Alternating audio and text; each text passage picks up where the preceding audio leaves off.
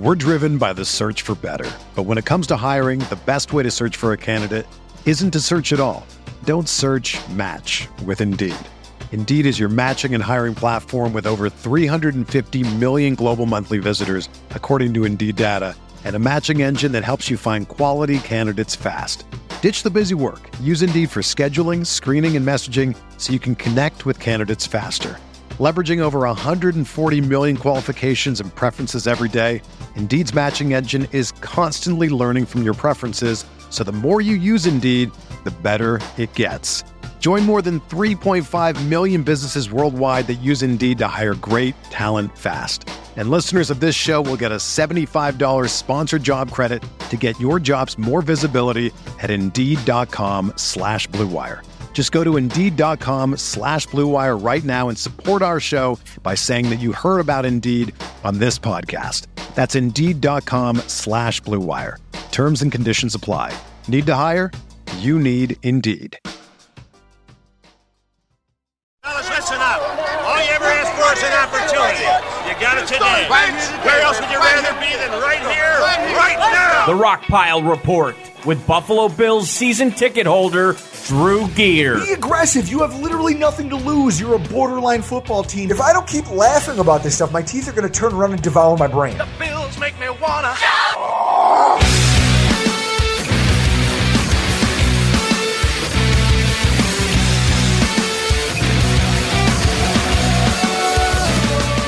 guys, you already know I'm a Buffalo Bill. I want to jump through a table. I'm gonna tell the producers I need to go up there this season and jump through a table. I love the Buffalo Bills. Last year I said the Buffalo Bills would win the AFC East, but I was a year too early. Tom Brady was still there. He is no longer in that division. And guys, I love what they did in the draft. I love the running back they drafted in Zach Moss out of Utah. Mm-hmm. He is going to be that banger. He's going to be that one-two punch to Devin Singletary that's going to start to break the will of the of their opposing team. So I love the Buffalo Bills.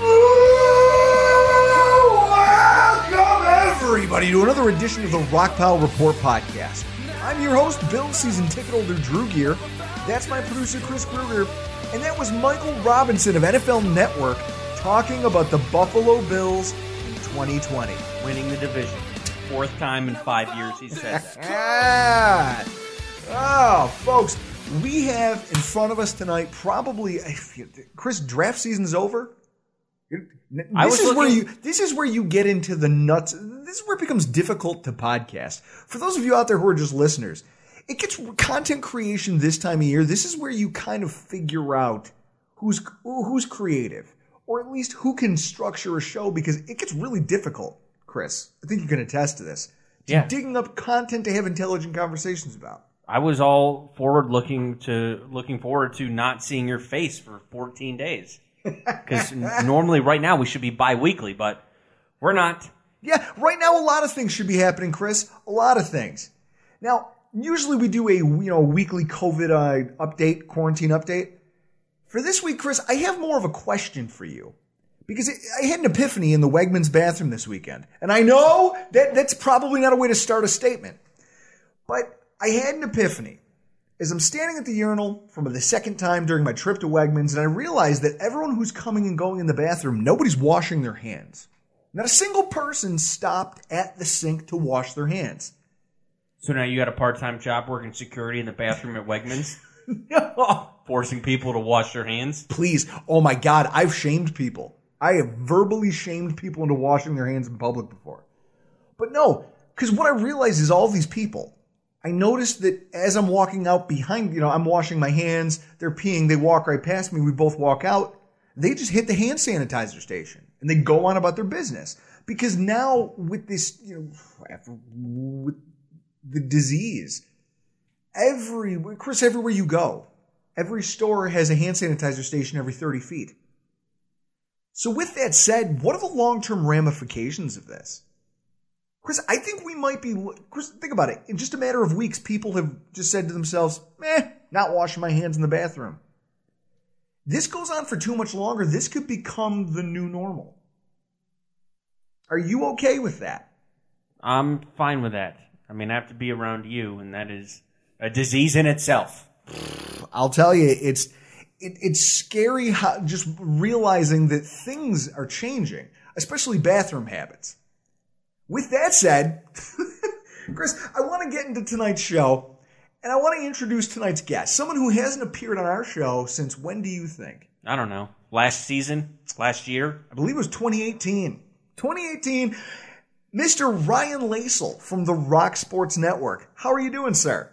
I'm doing great, man. Happy to be here and happy to talk about such a grim topic tonight.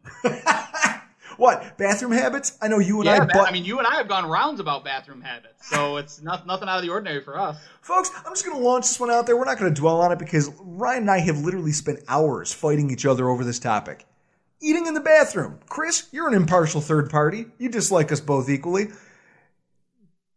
Eating on the toilet. Yay or nay? I wouldn't do it. Would you frown upon those who did?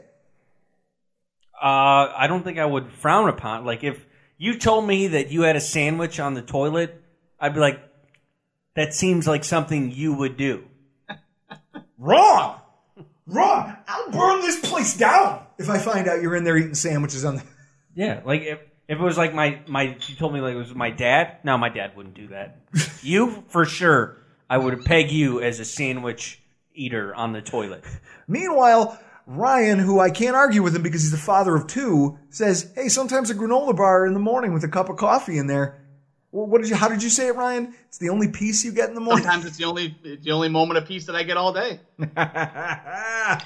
Folks, I don't know how you guys feel about this topic. Tweet at us at Rockpile Report. I want to hear it from you people. How do you?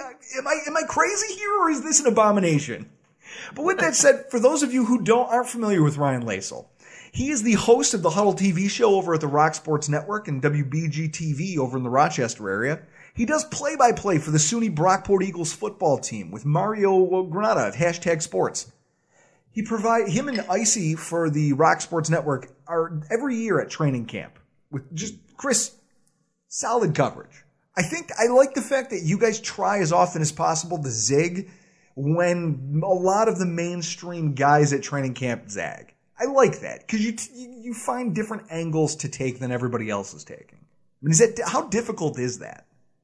I mean, it's tough. I mean, there's a reason that guys go out there and have three takeaways every day at practice, right? I mean, it's kind of, it's really tough to create content. That's why guys like, you know, Sal Capaccio and, and guys like that, that's why they're the best at what they do. And that's why they deserve all the credit that they get is because they find ways to create unique content in the mundane that is training camp and practice. Um, you know, so Icy and I really kind of just take a different – stab at things in that we try to everyone who follows us we try to do what we can to just make you feel like you're there. We give play by play we give you know offensive alignments who's out there with the receivers things like that and you know just play by play as much as we can to make you feel like you're there even when you're not there. So you know i give all the credit in the world to those guys that do it day in and day out because i definitely couldn't um, which is why i'm glad it's a hobby and uh, you know appreciate the opportunity to work with guys like you that kind of do it the right way and try to keep it interesting. Because if I had to do what those guys do every day, I'd never never make it in the business. That's for sure. If by do it the right way, do you mean walk out onto the actual practice field uh, on train at training camp? Because I you yeah, you, I mean, well, you and you know, Cam Boone got to watch me do and that. everything after that point were spot on. You know, it was just it was just that moment of is that who's out on the field? Is that Drew? Why is Drew out on the field? Folks, I constantly tell you guys, I'm not cut out for this pro journalism thing. Right there, exhibit, uh, what, what, what are we at now? F? Exhibit F is to why I don't belong there.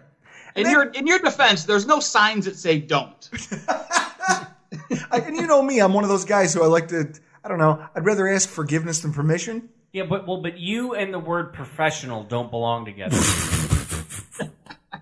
And then we're talking about annual, like all of the stuff that we work with Ryan on, the annual draft shows, and uh, even the season opening game with Thurman Thomas at uh, 34 Rush, the Legends and Stars events that we get together for. I've learned that Ryan is one of the best hosts, pure hosts, in terms of fostering and kind of marshaling conversation. I mean, he can, between Dan Borello from the Overtime Sports Show, Mario, and myself, he somehow keeps us from railroading each other for an hour and a half. That is impressive.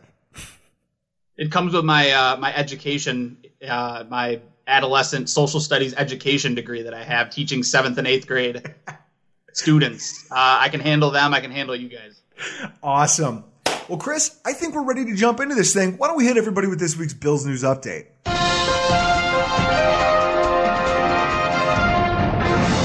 The 2020 NFL schedule release. Last week, the team the team in the league released their slate of 2020 games for each team. And unlike a lot of you, I, to the surprise of Chris and my wife, I had no interest in rushing to find my laptop. I didn't care about my phone. Instead, I literally made myself comfortable on the couch, poured myself a series of Manhattans, and watched the schedule release show on NFL Network. And I know that doesn't sound like a thrilling endeavor. It's not because I like their programming or because I think their analysts know all that much, Chris. For me, it's more because that right there was probably the last real quote unquote football thing that I'm going to be able to watch happen on TV for a long time. And if that's the case, I'd rather savor like a like a fifty dollar bone and ribeye instead of gobbling it up like fast food. I mean, Ryan, would you agree that that's kind of what was your take on it? How how did you approach the schedule release? I I actually tweeted out when I heard that they were doing a three hour long show on NFL Network. I tweeted out that that was about two hours and forty five minutes too long to cover the NFL schedule. I'm one that I, I don't read the spoilers coming into it because I don't feel like creating an Excel chart to figure out when they're playing and where. I wait for the schedule to come out. I take a look. I post a reaction and, and off I go because to me it's you know it's about as meaningless as it can get other than how many back-to-back road games do they have how many teams are they playing off coming off byes and how many night games do they have that's really the important stuff you got to take away from it so but I don't begrudge anyone who wants to watch the NFL. I mean, 55 million people watched the draft, and it was a virtual draft that no one had ever seen before. So you want to sit and watch the, you know, the, the schedule release? Hey, I, I get the the Jonesing for sports by all means. See, I'll say this, Chris. I enjoyed myself, but I'm not falling for that shit again. I mean, I fell I fell asleep on the couch around 10 o'clock, and I woke up at 11 p.m. in a panic because I'm looking at the clock, going, "Oh no." Oh, there's no, there's no way that A, this thing is still going on. My wife had long since changed the channel. And B, I must have slept through the Bills segment. So I turned, I had recorded it. After 20 minutes of rewinding and fast forwarding, Chris, it was 11, it was 1128 and they finally teased that they would bring up Brandon Beane at the next commercial break. I felt like an idiot. And then they bring him in and he's talking to some clown with hair that's somehow worse than yours. And he, he's all fake tanned up like a, like a male version of Snooki. It was awful. The production, the, all of it, it was terrible. I'm done. Never falling for it again. But with that said, Chris, I want you to read off our matchups. Read them off for the listeners, and then we're going to sit here and talk about it. All in order. Week one, yeah. at home against the Jets, one o'clock. Then on the road, Miami one o'clock, and then the Rams home love- game one o'clock. I, I love your enthusiasm. I know. You sound like a morti- mean- you sound like a mortician. Yeah, I know. Well, I mean, everybody knows this already. Raiders were in Las Vegas, four twenty-five, week four. Playing the elite. Yeah, Derek the elite Carr. Derek Carr. There's a bet coming for that. You bet your ass. Oh, I got it. Can't wait. I'll have to Oct- October to think about it, right? uh, then week five, Titans, one o'clock. Week six, Kansas City, Thursday night. Uh, let's hope nobody dies in a creek behind the stadium. then, then the Jets away at one o'clock. Patriots at home, one o'clock. Seahawks at home, one o'clock. Arizona. I wonder if we could stay at uh, Cliff Kingsbury's house when we go to Arizona. That looks like a, ho- a Bond hotel. I, I have no. Why is he burning a fire in the middle of the afternoon in Arizona? At 92 degrees. It doesn't make any sense. And then uh, the week of Thanksgiving, uh, week after Thanksgiving, we're at, at home, which kind of sucks because I won't be able to spend uh, that Saturday night Ubering late for the uh, disco. Remember the time those girls puked in your backseat on the way to Grand Island on Thanksgiving Eve? It wasn't Thanks.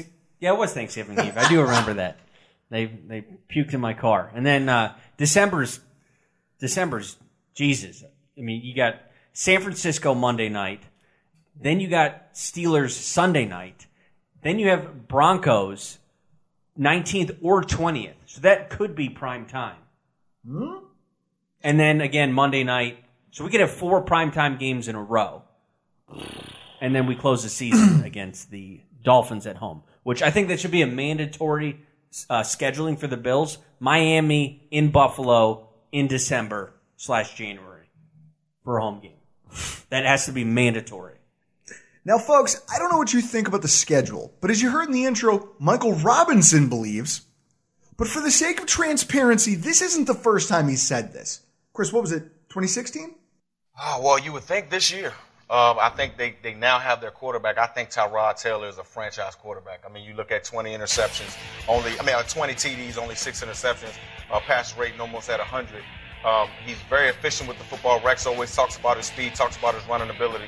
But I think his abilities, coupled with Greg Roman's run scheme and how he calls offense and how he calls plays, yeah, he has to get a little bit better between the numbers.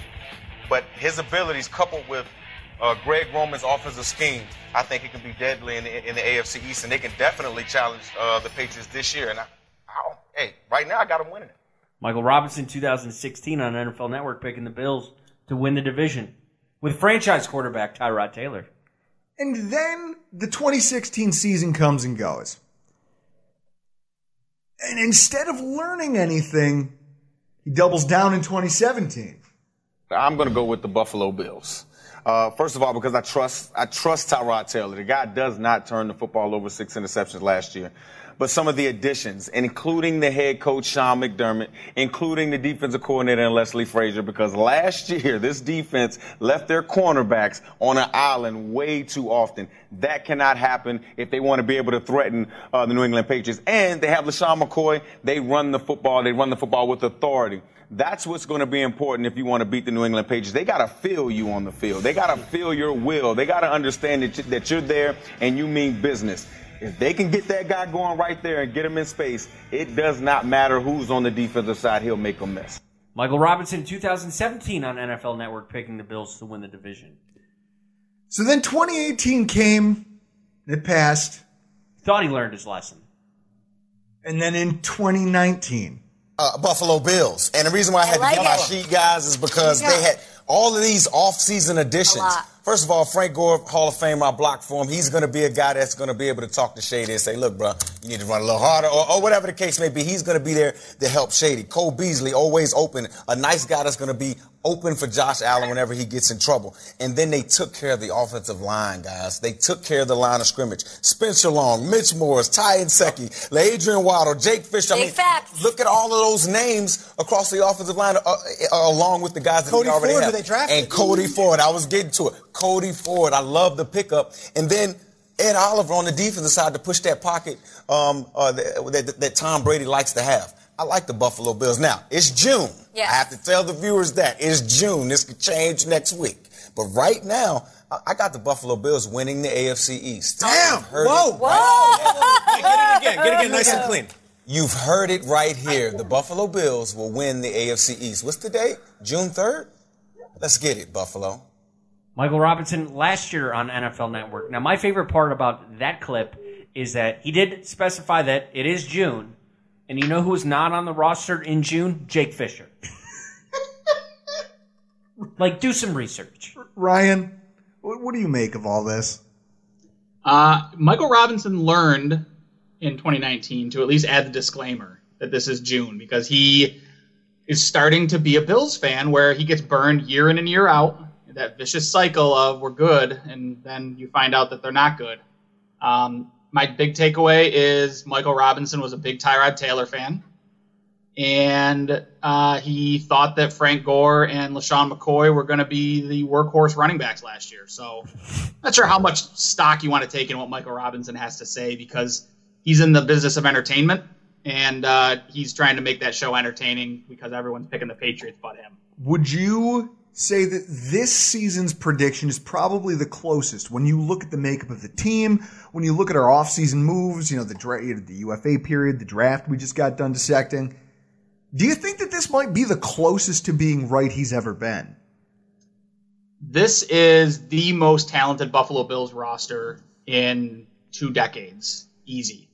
just top to bottom. I mean, they're going to cut guys that are probably going to find starting jobs somewhere else in the NFL. And the schedule that they have in front of them is as manageable a schedule as I've seen. Um, the interesting thing is they're the only team uh, in the AFC East that didn't request back to back West Coast games so that you could stay out in the West Coast.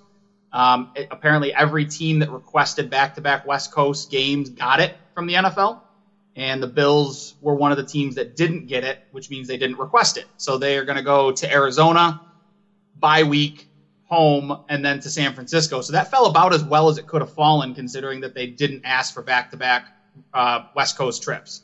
Well, so I want to go around the table right now. Some pros and cons about the schedule as it lays out. I mean, I know there's going to be a lot of analysis, both other other podcasts, other publications that I'm sure you've already read and dissected to death by now. But just around the table here, some pros and cons of the way the schedule's laid out. Chris, I'll start with you. Give me one con and one pro as far as what you see from looking at the schedule. Uh, I think the pro would be that we only have one back to back home games. I don't know about you, but last year when we had three in a row, that that like took a toll on on me. Just having every, every Sunday, spending all day at the stadium, and then I think uh, a con is if this thing blows up in our face and we go back to being mediocre this year, having three, maybe four primetime games in December, with the Steelers game having the ability to get flexed out if we're not good. Mm. So I don't like that all of our primetime games are basically at the end of the season. What about you, Ryan? What do you have? Pro with a week 11 bye. I like late byes as much as you can for teams just because it gives you an opportunity to get healthy down the stretch, and that's extremely important. And we know how good this Bills team has been at getting healthy and staying healthy. Con for me is is that the, I think the schedule is sneaky difficult at the end because you're going to get, you know, Pittsburgh at night. You're going to go on the road to Mile High. You get a night game against the Patriots at the end of the season when Belichick's had time to get everything all put together and figure out what he's got in a roster, and he's already seen the Bills once before. And then you never want to see a team like Miami, especially the way they played last year in those, you know, quote unquote must win situations. Um, you know, you could go into the bye week at, you know, very well six and three you know, when you come out of the bye week and, or sorry, it would be what seven and three. You come out of the bye week, and you know you're heading into that that uh, Monday night game or Sunday night game against the Steelers at, you know, whatever ten and two or whatever you would be at that point in time, and now you've got three games in a row that I, I think are just like I said, just it's just a sneaky, a sneaky uh, hard schedule at the end of the year. It doesn't look it, but I think when you when you stop to think about it, that could be a problem if a team like the Bills control their own destiny and they need to win to get in. I think it might be tough to find some wins down the stretch. See, I also think that we could have benefited if having that Chargers game a little bit earlier because you don't know when Herbert's going to come in or if Tyrod's going to start. Or by week 12, I would expect Herbert to be their starter. Well, see, and that's interesting. See, when I look at it, here's what I see if there's something that I didn't like, because you never want to, you never want to finish on a low note. If I'm starting with something I don't like about the schedule, I see a lot of winners on the horizon. I mean, Chris, Ric Flair coined the if you want to be the man, you got to beat the man. And I understand that. I mean, that's what's been driving us and our desire to watch the Bills beat both Tom Brady and Bill Belichick for the better part of 20 years. Because you knew that you have to beat those, beating those very good teams is almost like you it's your way of knowing, hey, I could I might be a good football team too. If the Bills are going to make the playoffs this year, they're going to have to do a ton of that. When you look at the, the makeup of their schedule, they've got three of 2019's division winners in New England, Kansas City, and San Francisco. And they've got five teams out of 2019's playoff picture in total. Five games against teams that have appeared in at least one of the last three Super Bowls in Los Angeles, Kansas City, San Francisco, and two games against New England. And those five teams, Chris, have gone, or those four teams among across those five games have gone 86 and 42 in the regular season since 2018. So those are teams that have racked up a lot of regular season victories. on almost a two to one margin. So for more than a quarter of the Bills' schedule, our opponents, they're going to be teams that have dominated the regular season. And they, they, they mostly feature a combination of high caliber coaching and excellent talent at the skill positions. I mean, the loss of Tom Brady aside, each of these teams has a either a highly paid or a highly touted quarterback. They've got phenomenal skill players on the offense. I think it's going to be a tall, tall ask for the Bills. You're coming. Well, into- Drew, let me let me let me ask you real quick though. When you say that, look at this schedule. How many quarterbacks on this schedule scare you? Well, and so this is it. And that's the pro for me. Because this expands into a bigger conversation, which I'm going to break out my whiskey for this one. The Bills have the best strength of schedule in the AFC East if you care about that as a metric. I mean, last week, Chris, we discussed with Mark Schofield from PatsPulpit.com. If you ask Vegas, the Bills and Pats are tied in terms of odds of winning the division. Meanwhile, the Jets and Fins are just they're viewed by Vegas as lesser than rosters. I think Miami is plus 920 to win the division this year, which sort of under and the Jets are somewhere in the 700s, which pretty much illustrates that we're to the Bills plus 120 tied with New England, which underscores that the people who gamble are saying, "Eh, the Patriots have Bill Belichick, but the Bills have the better roster, easily the best roster in the division." If you care about strength of schedule, I guess that that metric matters. I have a better one. Let me explain to you, Ryan, because that feeds right into it. The strength of schedule is kind of a garbage metric because at the NFL, you know as well as anybody else, wins above replacement. You're a baseball guy. You're familiar with the mm-hmm. wins above replacement metric. Yep. It's incredibly hard to pin down for football, given the nature of the game. At the same time, out of all North American sports, football has the highest suspension and injury rates. So the makeup of a team, which would which would dictate their difficulty, fluctuates dramatically over the course of any given season. I mean, a perfect example of this. Last year, the Steelers in the offseason, they looked like a much tougher out than they did when we played them, didn't they? Yeah, absolutely. Okay. It also doesn't take into account dramatic changes in the makeup from one offseason to the next. The Patriots still carry a weighted average of their victories as far as strength of schedule goes, even though they don't have Tom Brady and have hemorrhaged a ton of defensive talent in their front seven. So, by that, how can you trust their quote unquote strength of schedule number? You can't, right? No, I mean strength of schedule. I mean it's a flawed metric, especially at the start of a season because it's based on the prior season, and there's just so much roster turnover in the NFL. I mean, you, your point alone about the Patriots, you can't tell me that this is the same team with Jarrett Stidham as it would have been with Tom Brady and Kyle Van Noy and all those other guys that they lost in the offseason. Same thing. I mean, the Steelers, yeah, great, but they've got a 39 year old Ben Roethlisberger coming back for them. Who knows what he's going to look like? Well, I mean, if you if you believe Jay Glazer, what did he say? Uh, there, he was asked about Ben Roethlisberger's fitness regimen, and he said Ben Roethlisberger and fitness don't belong in the same sentence. I mean, does anybody really believe that Tennessee is as good as they were last year? Does anybody believe that? No, I, don't. think I think if any team in the NFL is screaming to take a step back from last year, it's that team. I would say on, on just on our schedule alone, I would I would put the Rams. They're in cap hell. Well, exactly. And not only that, but as we saw with the Rams, quarterback play. Ryan Tannehill was one of the NFL's most efficient quarterbacks at the end of last year. What are the odds he repeats that? It's it's going to be a tall ask, and that is what, for me, in my opinion, when the schedule comes out, one of the first things I look at if I'm trying to figure out how difficult it is, is the presence of elite quarterbacks on our schedule. Because elite quarterbacks tend to man. Chris, we talk about teams that hemorrhage talent, teams that lose things, uh, highly paid quarterbacks, right? Elite quarterbacks tend to manufacture points with less heralded skill position talent, which allows teams to go out and spend more money on the defensive parts of the roster. Think about it. The year the Rams went to the Super Bowl, they pretty much went all in on that. Yeah. They said, look, we're going to give away years with the draft capital, gobs of cap space.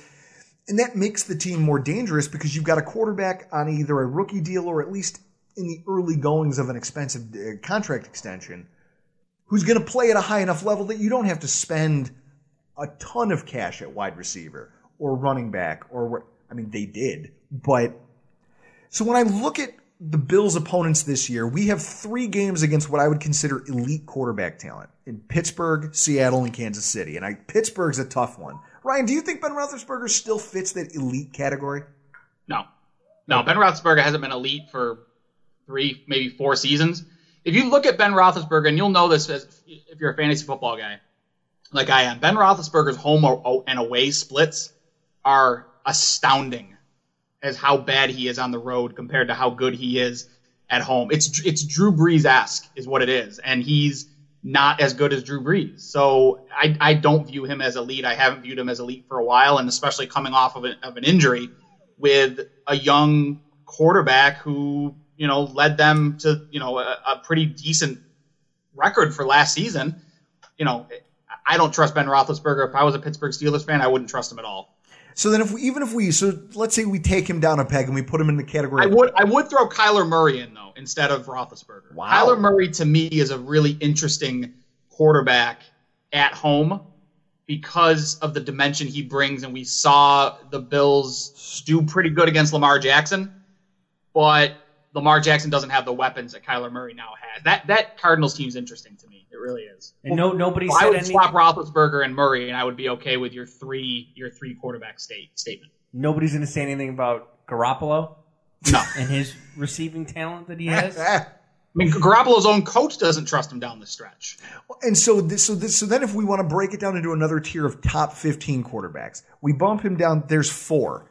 We'll, we'll call Ben Roethlisberger, Ryan Tannehill, Jared Goff, and Jimmy Garoppolo. So all in all, that's seven games potentially against good to elite quarterback talent. So then, Chris, it's a 16 game season though. And I think that the inverse can be said when you're talking, you know, because here you're talking about elite quarterback play making opponents more difficult. The inverse is true about young quarterbacks. And that's the other noteworthy thing I look for, especially when you have a defense like ours. In 2019, the Buffalo Bills went up against three quarterbacks that were seeing the, field, the NFL field for the first time in their careers uh, Denver, Washington, and Duck Hodges in Pittsburgh. Okay, these, these guys were still in their very first uh, first games of their careers. No quarterback had more than 178 yards passing. Each of them got sacked four times, and we outscored those teams by a margin of 61 to 22. The reasons for that can be obvious. I mean, Ryan, playing quarterback as a young player in the NFL, we saw Josh Allen go through it. I mean, I'm astounded that we didn't see Kyler Murray struggle the way I thought he would. You know, we watched Lamar Jackson struggle as a passer in his first year. You see this with these. Daniel Jones had a rough go. It's hard to acclimate to just pass defenses in the NFL. And I think the numbers bear that out, don't you think?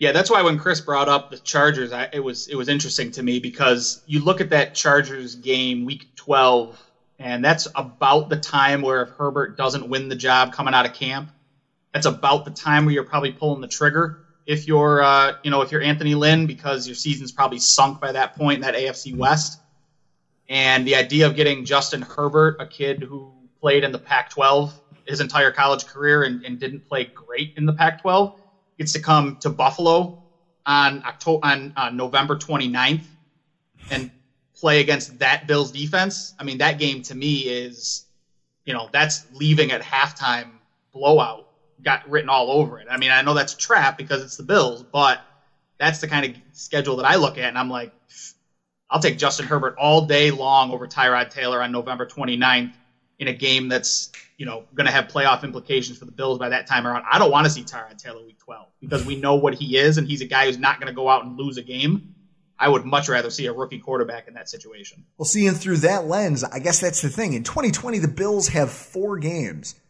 I mean, it sounds an awful lot. Uh, just uh, everything coming out of Miami, it sounds like they're already starting to prop him up to win that quarterback competition coming out of training camp. It sounds like they very much want to get him on the football field. I don't know how smart that is, but it seems like that's the way things are trending. And if that's the case, the Bills will have four, if not five, depending on what happens with Herbert, games against first time quarterbacks. And then if you factor in guys with less than one full season under their belts when the season starts, Drew Lock and Kyler Murray, that's seven games against quarterbacks with less than 16 starts when See- 2020 kicks off. See, I'd like to keep my eye on Denver throughout the season because we got them at the end of the year, and look how much stuff they did in free agency and the draft to put pieces around Drew Lock. I don't know. They they they're trying to rebuild quickly, kind of in the same vein that Miami is. Uh, the only difference is is that they took their quarterback a year earlier. So when you look at that, though, that's another aspect of the schedule analysis that to me transcends this strength of schedule metric. And I think that if you're an average football team, and you can agree or disagree with me on this, Ryan. If you're an average football team, if you're the New York Giants, if you're the Cincinnati Bengals, if you're the Jacksonville Jaguars, tracking the, you know, hey, how many young quarterbacks do we get to play? That probably doesn't matter so much. But when you're riding a proven to be elite defense the way we have, that just got deeper over the course of this offseason, that lack of experience under center for a big chunk of your season, I think it's an exciting concept. Yeah, I mean that that's when I look at a schedule, that's one of the things that I look at is how many quarterbacks how many good quarterbacks do I face and where do I face them? I mean, because it matters that you get Russell Wilson at home and not in Seattle, right? That matters in the grand scheme of things. It matters that you get Jimmy Garoppolo at the end of the season and not the beginning of the season. It matters that you get Drew Lock at the end of the season and not the beginning of the season. You know, to Chris's point.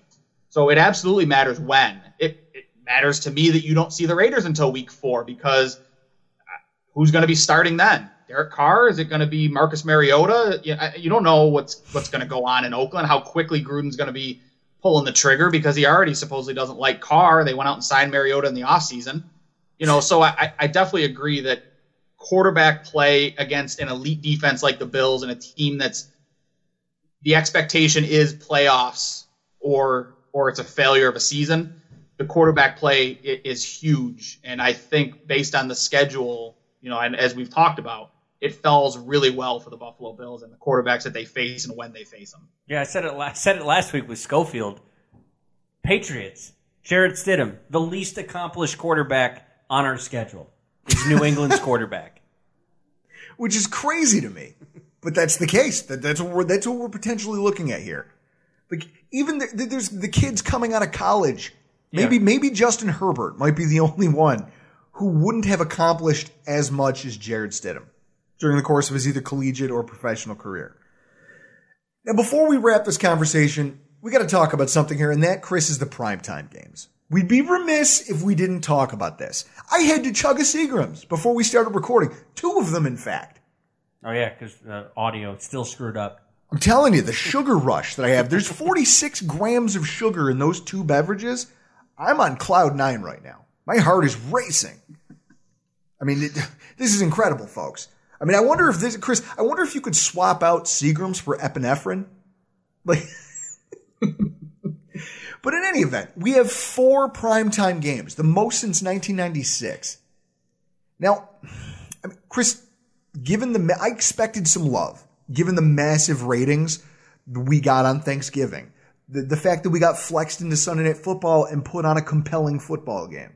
Yeah, and that ESPN gets the worst, or what they view as the worst playoff game, and we crush the ratings against Houston. Absolutely. So with that, I I mean, I, I kind of expected to get some love, but you're lying if you if you think if you said you saw four coming.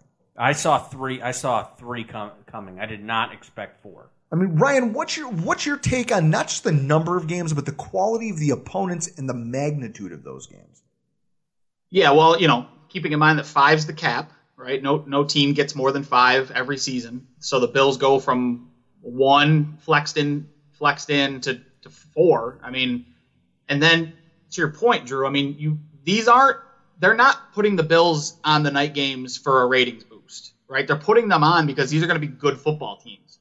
Kansas City in Buffalo, the you know the the defending NFC champions in San Francisco, the the game of the year for the for uh, Sunday Night Football last year, arguably when it comes to ratings and overall performance against the Steelers. You get them at home, and then a potential, if not already, a playoff clinching game for what could be for the AFC East title for the first time in over a decade.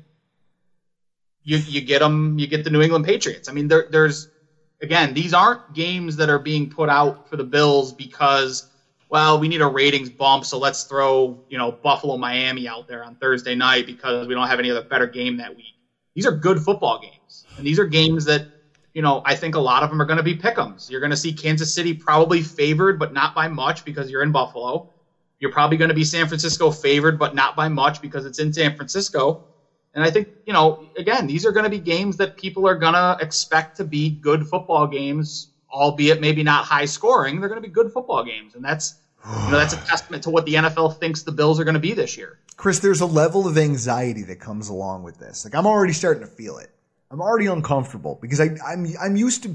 I liked our. Position. I mean, you hear Sean McDermott talk about it all the time. We haven't we haven't proven anything.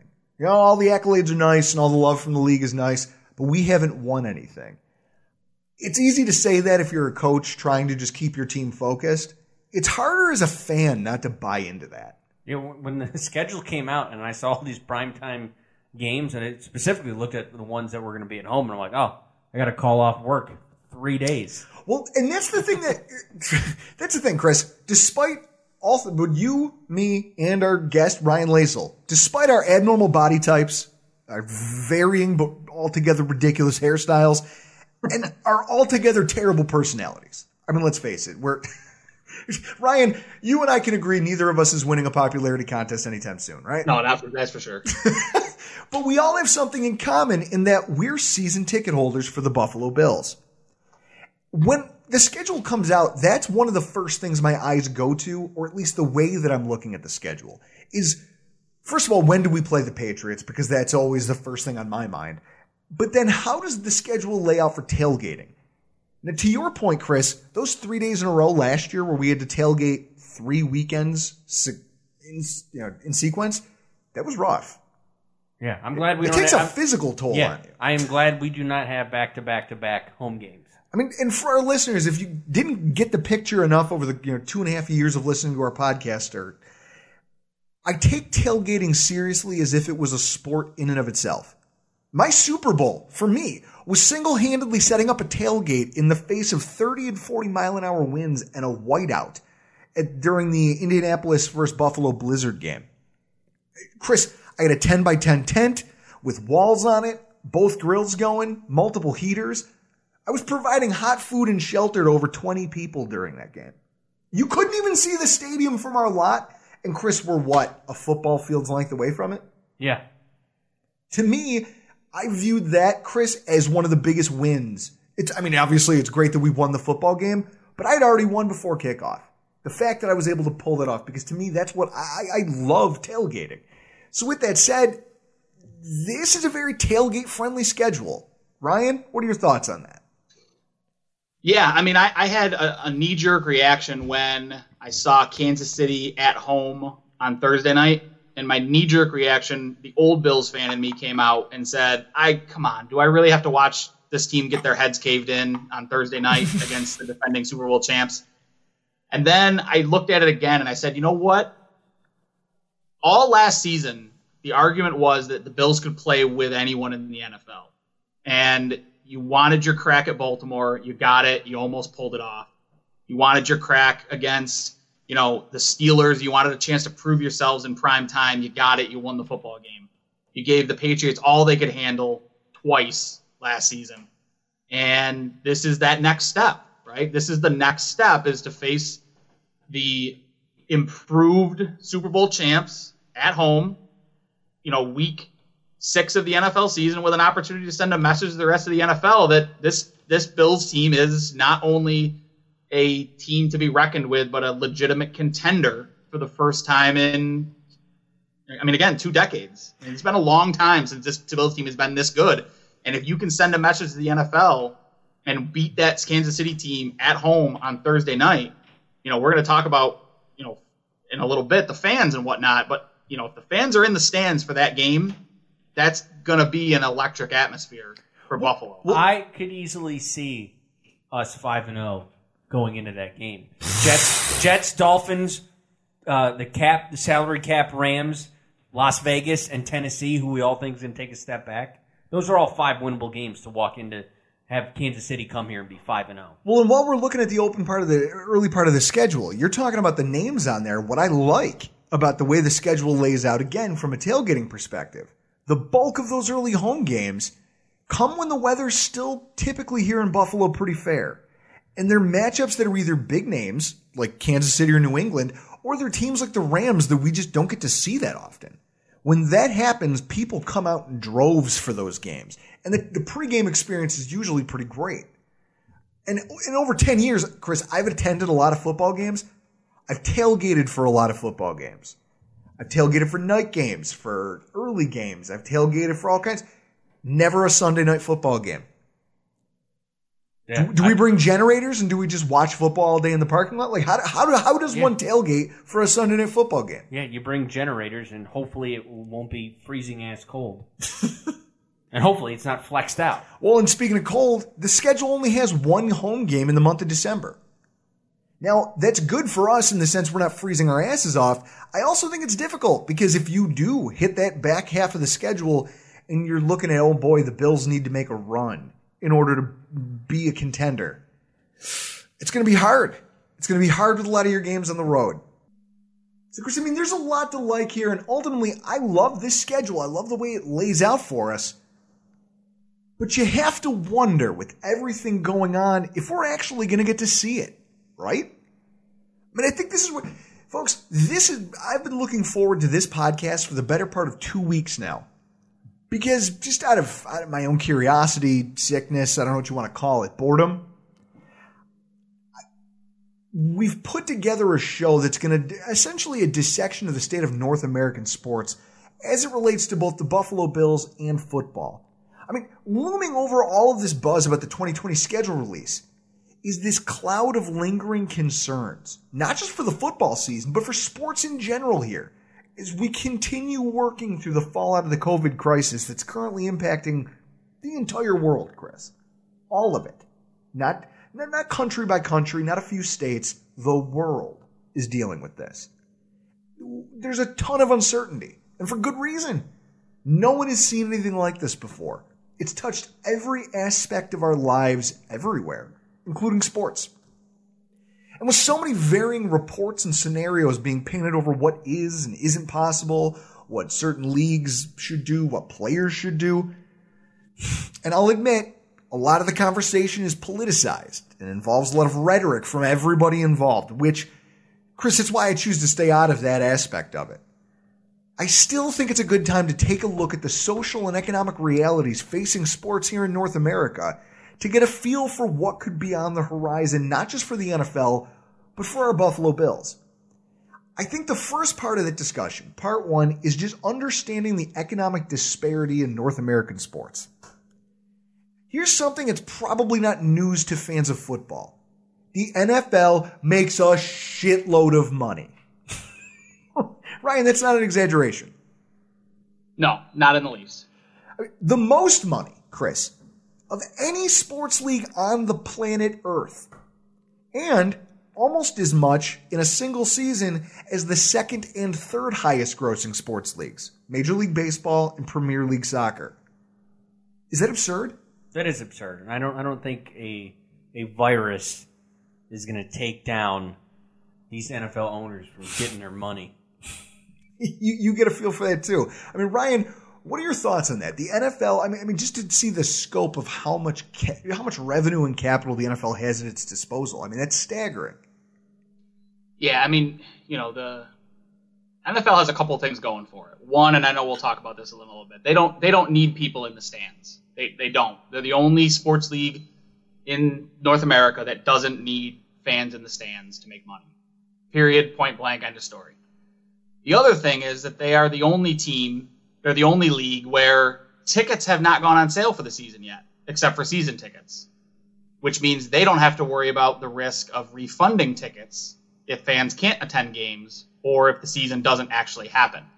So they they're the only league where they've been able to go into this with eyes wide open and say, what's our realistic chances of A having a season and B making money off of this season and what are the risks in proceeding forward That's that these other leagues didn't have the, the luxury of doing. That's a really good point.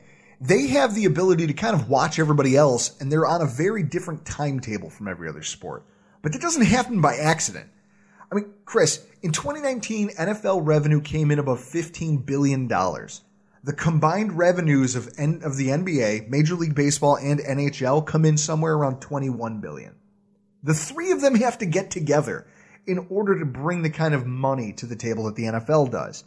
And it's not hard to see where that disparity comes from. It's all based about, it's all based around TV. Cord, cord cutting and streaming has become incredibly commonplace in our society. And because of that, TV and cable networks, they require programming that not only incorporates natural opportunities for advertising, but that will also maintain attention for a large collective of people long enough to maximize the profitability of that advertising. And that's what makes the NFL such a juggernaut. When you look at the Nielsen ratings, now you worked in radio, you understand metrics like the Nielsen and how important that is. Yep. Okay?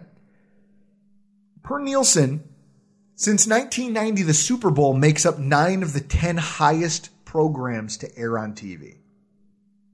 Not just sports on television. The only one to beat it was the 1994 Winter Olympics.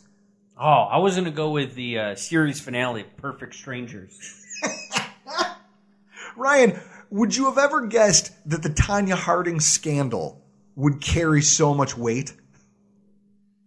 Well, I well, no, I guess I wouldn't have ever thought that, but I guess looking back on it, it makes sense why, right? I mean, it was a transcendent story in not only sports but just news in general, and very rarely does the NFL transcend the sport like that would. But no, I mean, I, if you would have given me 10 guesses, I never would have guessed the 94 Olympics women's figure skating event would be the one that would offset the Super Bowl.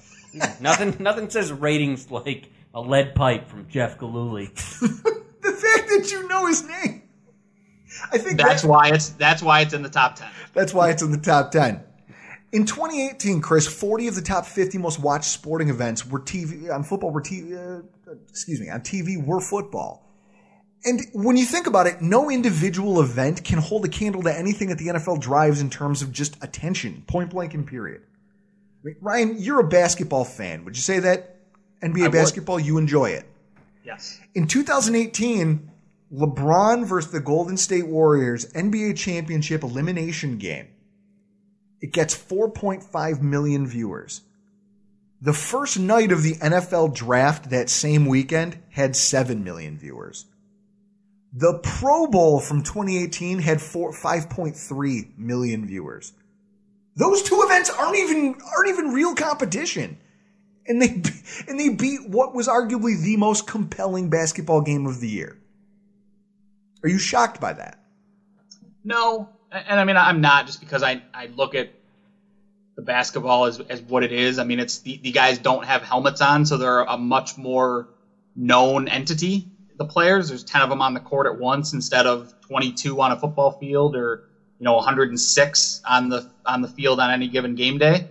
Um, you know, so you if you don't like the guys, you're not going to watch, and a lot of people don't like what basketball has become. It's very uh, it's a very me sport, um, but I find it entertaining as hell, which is why I still watch it. Um, I was one of those 4.5 million or whatever you said, but you know I get it.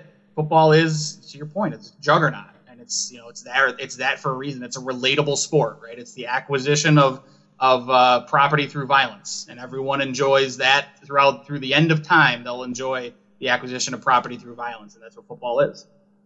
I was going to say, I think the la- like the highest rated NBA game was '98 Jordan beating the Jazz. I believe is like the highest rated TV. I'd have to fact check that. But yeah, call in if you know it. but he, but even then, I still don't think that it holds a candle to what It doesn't. to what and and because of that, the NFL has positioned itself incredibly well in terms of TV revenue. In 2019, the NFL made 5 billion in revenue just from TV contracts. That's it, just from the contracts, the rights to broadcast the game. Now you compare that to the 5 billion dollars that your beloved NHL made as a whole. The, Yeah. the NHL only grossed 5 billion as a league. The NBA brought in just 2.6 billion from its TV deals. In Major League Baseball, it's it's interesting because they have kind of a you're a baseball fan. They The have a regional networks. that's the thing. There's a convoluted system of regional TV deals combined with their own streaming service. So their their their numbers hard to pin down, but their total revenue was just 10 billion in 2019. So it's safe to assume that it's less than what football took on, right? Yeah, yeah. No, I, I mean, yeah, it's absolutely. It's no nobody watches baseball. I mean, it's it's it's an antiquated sport that is having trouble connecting with a younger audience. I mean, if you didn't grow up watching baseball, you're not watching it now. They're not gaining any new viewers, which is you know a struggle for all sports sports leagues. But baseball seems to be struggling the most with it. I mean, that's why they're coming out with saying that they're going to add the DH to the NL now because it's you know it's been hundred years in the making. Nobody wants to watch a pitcher bat you know 048 for the season. So they're trying to connect to a younger audience, and that's one of the ways they're doing it. Yeah, but a younger audience, they don't have the attention span. You know, think of all the ways that baseball over the last couple of seasons have tried to speed up games. Yeah, I mean, you know, it's it's a it's a slow, monotonous sport. And again, if you, if you didn't grow up with a grandfather or you know a, a father that watched baseball, you, you know what what what gets you interested in baseball? You know, Mike Trout, it might be the most well-known baseball player, and he lives on the West Coast. Nobody's going to stay up until ten o'clock at night to watch, you know, a three and a half hour baseball game. It's just not going to happen. I was a little kid, and the only the only baseball player in my entire life I ever gave a damn about was Nolan Ryan, and that was because not only was he uh, he was just The fight with Robin Ventura. well, I was gonna say he he was around forever, so it was like that guy that you could say you were a fan of, and no one could no one could like question you on it. like, oh, he's not even in the league. He was a safe pick as a kid who didn't love pro baseball to be like, oh yeah, I like Nolan Ryan, and people were like, oh yeah, he he's good. And but then he beat up Robin Ventura, and I got to see that as a little kid, and it just cemented in my mind forever that he was the greatest baseball player of all time. I, I didn't even I didn't even know who Hank Aaron was until I was in high school. So that that goes to show you how flawed I, my view of the sport is. But it speaks to the fact the numbers, Chris, speak to the fact that the NFL dominates national attention, and with that comes a lot of bargaining power and a ton of cash, which has left it really well positioned. I mean, and I guess that's part two, is understanding the variance in revenue streams and the impact of fan attendance. To Ryan's point, the NFL is so well positioned right now compared to most other sports in the world. They almost, you could make the argument they don't need it. And the numbers will bear that out. But the questions remain as to whether or not these sports will even take place at all. Okay?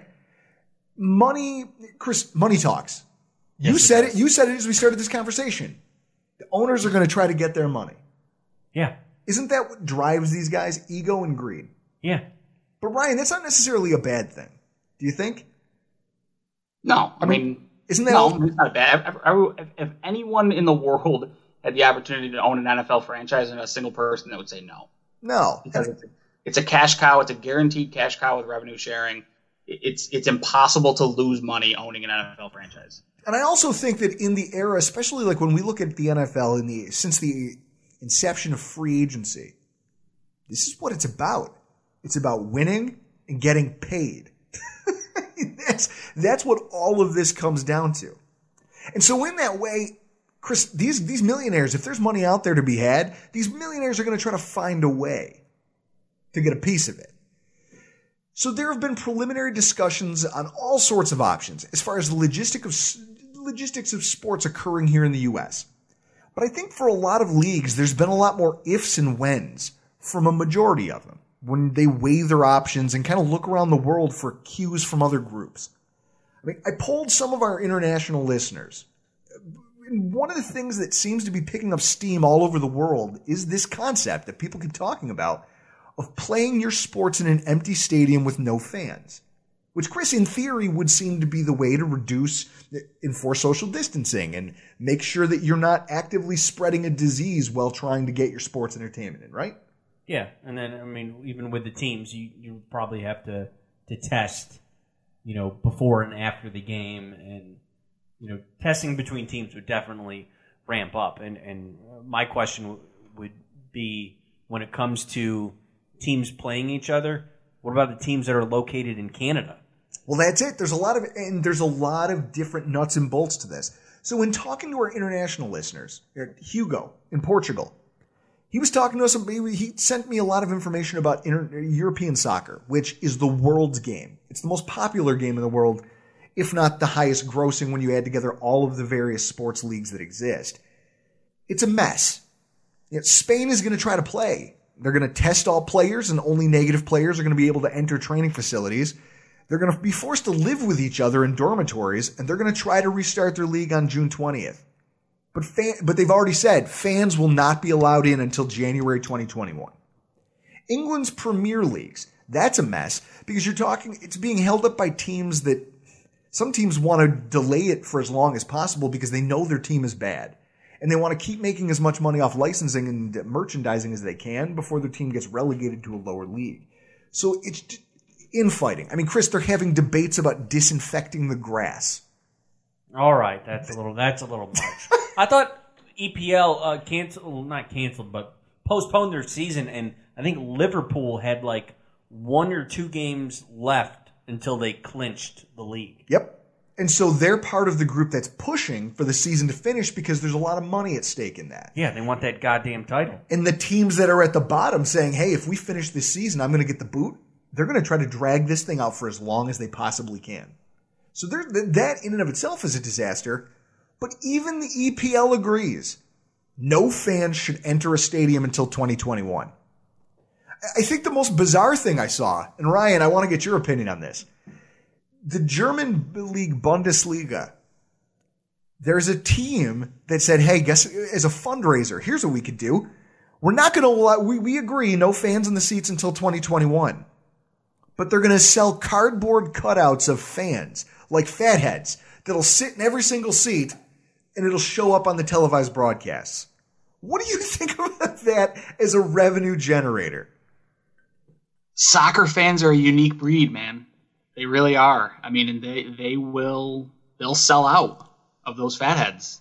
I have no doubt in my mind whatsoever that they will sell out of those because those those fans are are are wacky. I mean, I have friends stateside that are big fans of of Bundesliga, and they're beyond pumped to be able to watch their team play. Again, Bayern Munich is you know that, that seems to be the big team out there. I don't know much about soccer, but you know, I have no doubt whatsoever that if they decide to go that route, that they'll sell out. And it's just bizarre to me. I mean, I wouldn't pay it. no, I don't need a picture of myself standing there awkwardly. Like, Chris, I can only imagine they'd be like, smile. And you'd be like, I am smiling. what are you talking about? I am smiling. This Is this my smile? the one thing that's important that I took away from all of his information is that in all regions of the world, from Russia to the Netherlands and Belgium, everywhere that's suspended soccer, the prevailing theory is that even though sports may resume at some point in the future, zero fans will set foot in a stadium before 2021. Now, in an interesting note, listener Mike Swenson from Australia, and this is why Australia is interesting, Ryan. You, you've tracked the COVID numbers here. I mean, you, you work in management for your company. You've taken a keen interest in this as it comes to the, just our own markets and our own public safety. You've got a family to worry about. And I know that you've paid a lot of attention to these numbers. Australia's COVID impact has been incredibly smaller than that in the US. They have a, they have a population of 25 million, but only 6,925 cases and 97 deaths nationally. I mean, those percentages seem crazy, don't they? Yeah, uh, yeah. I mean, it sounds like they're doing the right things when it comes to stemming this, and you know, you hear the, the phrase "flattening the curve," and I mean, that's about as good as you can get. They haven't had more than 800 active cases at any one given time over the course of the last few months, and they've recently, as of I think last week, they hit 800,000 tests with an infection rate detected of just 0.9. So, if anything, Australia should be feeling pretty good about where they are in terms of the infection and everything else. National Rugby League just saw its training resume May 4th, and the games are scheduled to start May 28th. They represent the earliest any sports league that I can find anywhere in the world is going to restart their action. They're going to pick up where they left off in the middle of their season, which was two weeks in, and they're going to try to run, but they've shortened it. So instead of being a 26 week tournament, it'll be a 20 week tournament. But the thing is, they're still mandating no fans in attendance until 2021. That seems like kind of a strong reaction despite those numbers, doesn't it? Yeah, I mean, when I think when you look at how this all started in certain areas, I mean, there was a massive outbreak of COVID 19 that could be traced back specifically to a soccer game in, I think it was Spain. And they, they traced it back to an over 60% um, infection rate in those folks who attended that game.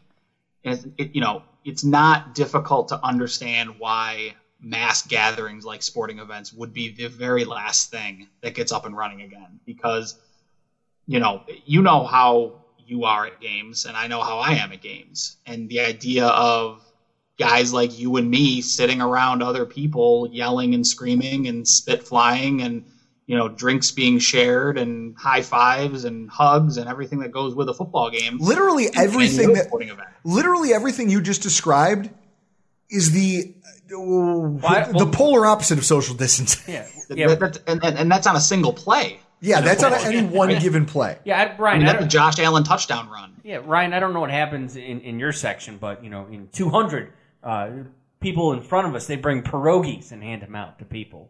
we share pierogies in 200. Yeah, I mean, we you know we we have you know a group of guys that sit, have sat next to us for the last twelve or thirteen seasons, and we share peanuts. You know, we, we shell peanuts, and everybody shares them in the row and stuff. I mean, it's there's no there's no safe way to do football games and sporting events. It just there just really isn't. Well, at least not with the way makes so things. well, at least not with the way things currently stand as of today. But so it's easy to see why leagues here in the U.S. are considering that similar approach of saying, look, if we're going to do this, we have to look into what it is without f- fans in the seats because that's the only way this makes sense. But as with all things, that's easier said than done because money is still something that has to be taken into account. And that's where this gets really interesting. And I think this week, people paying attention to sports, the conversations have started to heat up. But Chris, I've been dig because I'm sick in the head without sports. I'm, I'm climbing the walls and I've been doing research on this for weeks. Yeah, baseball's supposed to be making an announcement soon. Yeah. Well, I, let me preempt them with some of this, Chris. Major League Baseball, the third richest sports league in the world. If you, because this is what I want to look at, in player, in sta- not in player, in stadium revenue, gate receipts, concessions. I dug through all of the metrics as far as how much each sports league really leans on those as part of its overall revenue picture. And in some cases, what I found was pretty damning. Baseball being the hot one. For Major League Baseball, the, the talk is really heated up this week about how the Players Association is talking with the owners and they're ratifying deals, but then they're trying to negotiate them between the Players Association and the league as to what's fair and the best way to approach baseball in 2020. Their, their revenue last year was 10.5 billion, and of that, their gate receipts accounted for 3.2 billion of that, which is 30.5 of the entire league's earnings. Combine that with concessions, in-stadium revenue made up 39% of all of the cash that that league generated. Now, Chris, they are heavily reliant. That's 40% of all of your money. You're reliant on having people attending the games. And that's why this idea of following the international model of playing games that are only seen on TV could become a, uh, just a financial impossibility for a lot of these sports leagues and a lot of these teams. In an article from the San Diego Union Tribune, I, it was on April 2nd from a guy named Kevin Acee. The picture he painted was pretty bleak as far as the solvency of Major League Baseball with no asses in the seats. In the article, he quotes an anonymous source. Now, this is back in April, Chris, the beginning of April. An anonymous source involved with conversations between the Players Association and the league in terms of the logistics of the season, who stated, quote, we'd be better off not playing. To do so, for any extended period of time, the losses will simply mushroom and it would be devastating to some of these franchises. Chris, the reality is the league can't cover its expenses with just TV money. They only made $3 billion, but their players' salaries are 4.5 billion. So with your TV money alone, Chris, you don't make enough to pay your players. How are you supposed to play the game? Ryan, Answer me this. As a fan of baseball, let's take the Padres, for example. They get a check from Major League Baseball for broadcast revenue of $90 million. That only covers, what, two thirds of their $145 million payroll. How do you convince a group of players to go out and play when you don't have the money to pay them, much less cover the cost of operations and your front office? I mean, you have a staff, right? Yeah, I mean, and that that's the interesting part about this, right? Is because teams are going to have to figure out creative ways to show games, you know, whether it's a, you know, a pay-per-view type of situation, but you've already got the MLB network and you've already got MLB TV, which, you know, how do you how do you walk that back, right? At least the NFL has a structure with Game Pass where you don't get to watch the game until it's over, right? So you could you could potentially mo- monetize that as a way to, to cover those. But you know, to your point, it, it's a double edged sword because the players have to play because otherwise they don't get paid, right? But the teams need to figure out a way to monetize the games in and of itself beyond ticket sales. Yeah, just to so, just to pay the players. Exactly. I mean, so you know, to to, your, to that point of the article, it, are you are you doing the work and putting everyone at risk simply to break even? Exactly. And can you just break even by just sitting it out and punting till next year? Well, if you're talking about breaking even, look at this. Your beloved NBA. As I'm driving home, I was listening to your favorite, Will Cain. Oh God, I'm glad he's leaving ESPN. your favorite, Will Cain. I'm listening to the ESPN radio, and they come out, and he comes out with this report: NBA gate losses. If they were to play in front of just empty empty arenas, the league as a whole would lose 40% of its revenue, which is compounded by the fact that China is still boycotting the NBA. Mm-hmm. And the fact that China won't televise their games costs them an additional 10% of their total revenue from the previous two years. Which means that if they tried to play in an empty stadium, okay, that's a great, that's great in theory. How are you going to make it work missing 50% of your revenue from last year? Yeah. It, it, it's not possible. And yet at the same time, here's the NFL. Yeah. Here is this juggernaut of a sports league, Chris, that seems to constantly at every turn be the exception to the rule. The NFL posted record revenue in 2019 of over 15 billion, and that came despite what was their lowest ticket sales in 15 years. They only had 66,000 a game, which is the lowest since 2004. 15 teams saw reduced attendance. I mean, Jacksonville, we all knew they were going to suck, but they lost almost 9% of their ticket sales from the previous season. And there was only two teams in the whole NFL that actually grew their attendance numbers. Washington, which is surprising because That is I surprising. I'm because I, I thought everybody hated Dan Snyder as much as I do. Yeah, that guy is an ass. I mean, if I if you put me in a room with well, what's the Michael Scott joke? If you put, if you put Toby, put me in a room with Toby, Osama bin Laden, and Hitler, and a gun with two bullets, I would shoot Toby twice. That's how I feel about Dan Snyder. and Buffalo. Chris, Buffalo, even as a team that sells out, when you look at even the, the road games, and I think that played a huge part in this, how well our fans traveled because the team was good.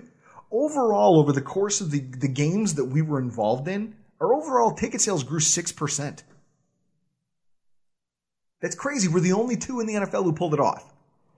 But when you look at the overall revenue picture, now, hockey, Hockey needs, I think it's like 35% of all their revenue at the gate. Baseball, 40%. Basketball, 40%. For the NFL, the gate only accounted for 15.7% of the total revenue picture. That's really healthy for a sports league to not have to rely on people. I mean, it sounds that way, right, Ryan? Yeah, I mean, they, you know, it's it's it's funny because the NFL is in a position to be everything but the bad guy in this scenario, right? They can give everyone football. They can say, we're here, we're going to play. If y'all want to come, come. And we're going to lay it in the laps of the governors and the local legislatures to make the decision as to whether you can come or not. And if you can't come, it's not because of us. Oh, exactly. Right? And, and but if but if but if you can't come, we're still going to be here and we're still going to play and we're still going to give you that release that you crave, you know, for the four months out of the year that we're not around and we're going to play football. I like that phrase that you used. What what was it? Property acquisition through violence? Yeah. I like that and I'm going to use it. But so let's say you take that out of the equation. The thirst people have for this, to see it in person, you, you, you extinguish that. That 15% equates out to $2.34 billion. And then you take out the $7 billion expenditure that the league has to spend on player contracts. So you've covered your player pay for the entire season. You've taken away the revenue that would normally go to, from fans showing up to the game. The NFL still would have $5.6 billion in its pocket for the sole purposes of operations. I mean, that's incredible. It underscores that the NFL, by virtue of all that TV money and decades of positioning itself as the biggest draw and the most lucrative vehicle for advertising, might be the only sports league that actually can operate without fans in attendance. Now the question is, will they? Is that something that they're going to try, Ryan? I mean, Yeah, because it's it's interesting too because they're also the only league that can start whenever they want to start. Right? If you look at the NBA, they end right before football gets going because they don't want any part of that animal. And you look at hockey, same thing. They're they're wrapping up as the NFL's starting to gear to gear into into form, right? Because they don't want any part of that animal. The NFL, I mean, the NFL could start in December if they wanted to.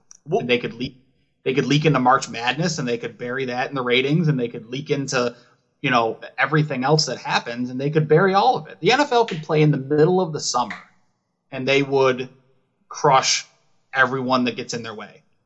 And that's that's an, interesting aspect because if they don't want to play without fans, they don't have to. They can push the season back and start it in February.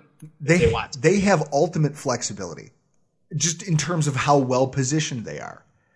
I mean, before the pandemic, NBA leaders were discussing pushing off the start of the NBA season to Christmas just to avoid getting lost. The start of their season just being an also ran on SportsCenter. The uh, because I listen to Clay Travis religiously. He's been advo- advocating for the NBA to do that for at least three years to push the start of the NBA season to Christmas, just for ratings' sake. That you're not getting in bed with the NFL, and the NFL will crush. you. Because you can't fight it. I mean, even non-sports programming, the shows like The Walking Dead, which I, Ryan, I know you used to be a big fan and you kind of petered out.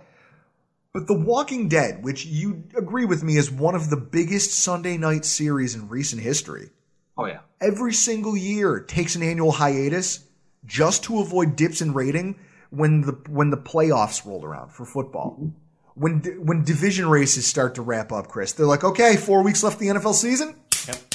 We'll pack up and see you guys in two months because because it's not worth it for them to try to go head to head with the NFL because you lose. They are the Well, eight. it, it's why, yeah, I mean, it's it's why you've seen, it's why you've seen television shows. Remember when we were kids, television shows would go off for like two weeks during the holidays, right?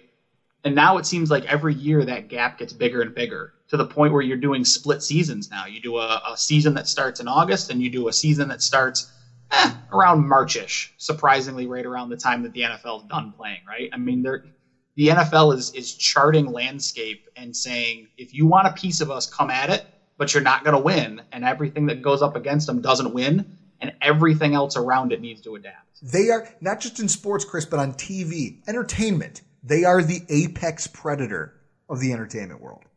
It's incredible. So when you look at that, it's not, it's imminent that this is going to happen. They're going to find a way to do it. So now details are starting to emerge as to what the league is thinking, and I want to get your thoughts on this, Ryan. So I'll lay out a timetable. On May 2nd, Mike Florio from Pro Football Talk writes that sources with direct knowledge of the NFL's deliberations say that there is a quote unquote extremely small chance there's no 2020 season, which might seem crazy to some people. But Chris, they, they've got piles of cash. They can essentially do whatever they want at this point. The schedule comes out a week later. Yeah, you heard all the reports from. I had read it from John Clayton that he was told that they were like going to do all the NFC games the first four weeks because you know those are the games that least matter when it comes down to to tiebreakers, and none of that happened. I looked at the schedule for you know all of the NFL teams, and just the way the schedule lays lays out, it's as if they say, you know, we don't care about uh, this virus being here. We're going to carry on as we usually do. Because there's, you know, teams are playing a, a cross country week one. Well, and this is the interesting thing about the structure of the schedule. I mean, he whatever he received was bad information. But I wonder if that wasn't not changed last minute, but if it was something. I mean, it's clearly intentional. I mean, think about it. All the teams who are playing each other in week two share a bye week, so you can kick those you can kick those games later down the road to week eleven if you needed to. The following weeks, week two and three, have no divisional contests, so you can either cancel them or kick, as Ryan alluded to, just kick them down the road. Weeks, a month, it doesn't matter. You have ultimate flexibility as far as how you want to lay out your schedule. But they packed week one, Chris, with a lot of must see football action. A lot of divisional games, a lot of Hall of Famer on Hall of Famer games. The Tom Brady versus Drew Brees game. Yeah, it's week one. That's week one. They filled this schedule, and Ryan, it almost feels like they did this intentionally. Like a hey, let's start this thing with a bang. We're going to make week one happen whether anybody likes it or not. Even though they keep trotting out this line of public opinion and the results from health perspective, these are going to be contributing factors. They say these things. Yet you look at the layout of the schedule and you say to yourself, they're hell bent on doing this. And to your point, it sounds an awful lot like they're going to make everybody else try and stop them. Yeah, they're, they're gonna. I'm a firm believer that the NFL is gonna make someone stop them from having games start on time. And you know, right before the podcast got going, you know, right before we started to record, news came out of LA County that they're saying that LA County could be on lockdown for another three months. Now you're talking about LA County, one of the largest counties in America, on hold until August. That's that's a county saying you're not playing NFL football in September if we're on lockdown. Lockdown, meaning what, what New York State is currently experiencing until August. Well, and so and football so, in September is completely out of the out of the question. College football, see ya. Pac-12, that's the entire Pac-12. That's yeah. USC. That's that's you know that's Cal. That's you know not happening. And so this is the other thing that I find interesting the, the league has already put together a plan for reopening yep. individual teams while admitting that they do that, that, they're good they keep saying this thing and i feel like it's the thing you do it's what i used to do to my parents when they'd be like all right i really need you to shut off shut off the video game shut it off and come do your homework and you're like all right okay i'm going to five more minutes five more minutes i promise let me just beat this level let me just beat this level let me. Uh, I, I, promise, not, and I'll do the dishes too. Just give me five more minutes. Five more minutes. Next time I die. Yeah, yeah. you just keep stay. You keep saying you're going to do the thing. You're like, hey, I'll comply with this thing that this higher power is telling me, but at the same time, I'm also going to keep trying to do what I want to do. yeah, I mean, let, let's be realistic too. What track record does the NFL have that they're going to do the right thing, and they're going to do the thing that that probably makes the most sense to make sure that everyone is safe? they they have zero track record that that's going to happen whatsoever. But so then, in terms of the, I guess when you, when you look at this, they keep saying this. Hey, we, we care about what local government thinks. We care about what the CDC thinks. Chris, when you look at this, the steps that they've taken to develop their own in-house plan as far as how the league is going to open, it seems pretty robust according to Pro Football Talk, every team's going to have a task force assigned to police, you know, policing sanitization and infection monitoring, regular testing. They've worked with the CDC to develop guidelines for things like not just a testing program, but quarantine procedures, infection tracking, traceability. And it seems like they've even softened their stance, Ryan, which I found interesting, in this all or none attitude that they first came out with and said if no team can play or no team can practice, then no, you know, if, if one team can't, then nobody can.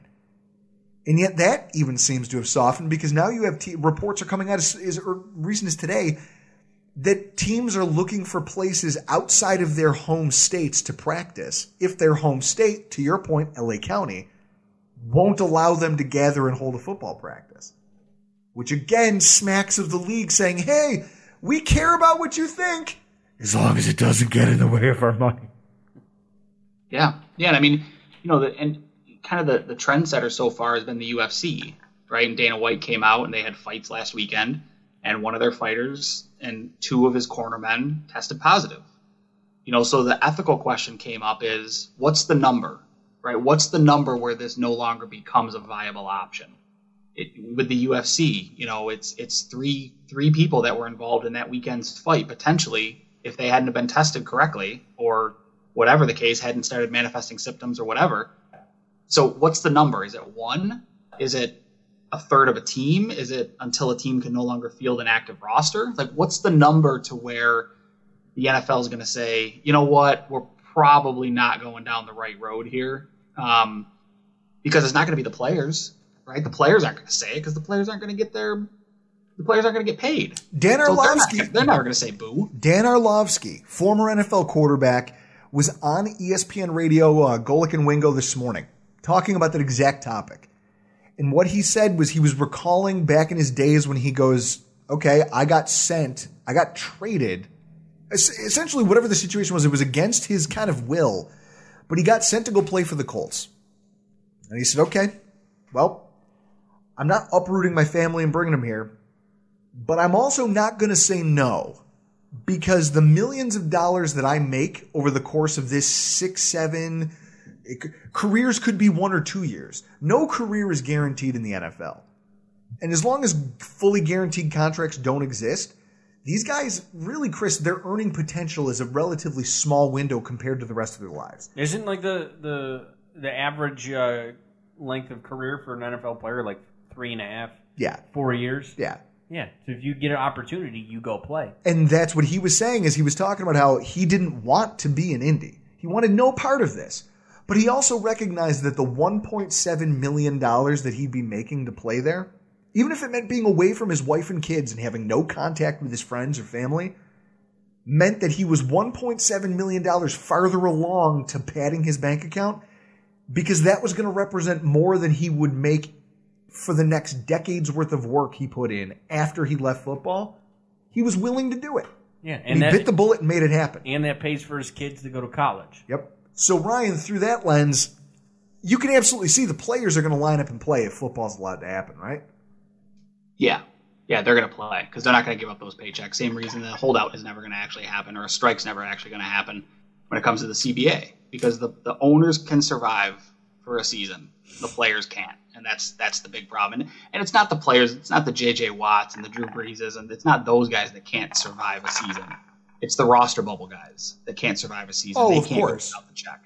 Even even the Reid Fergusons of the world.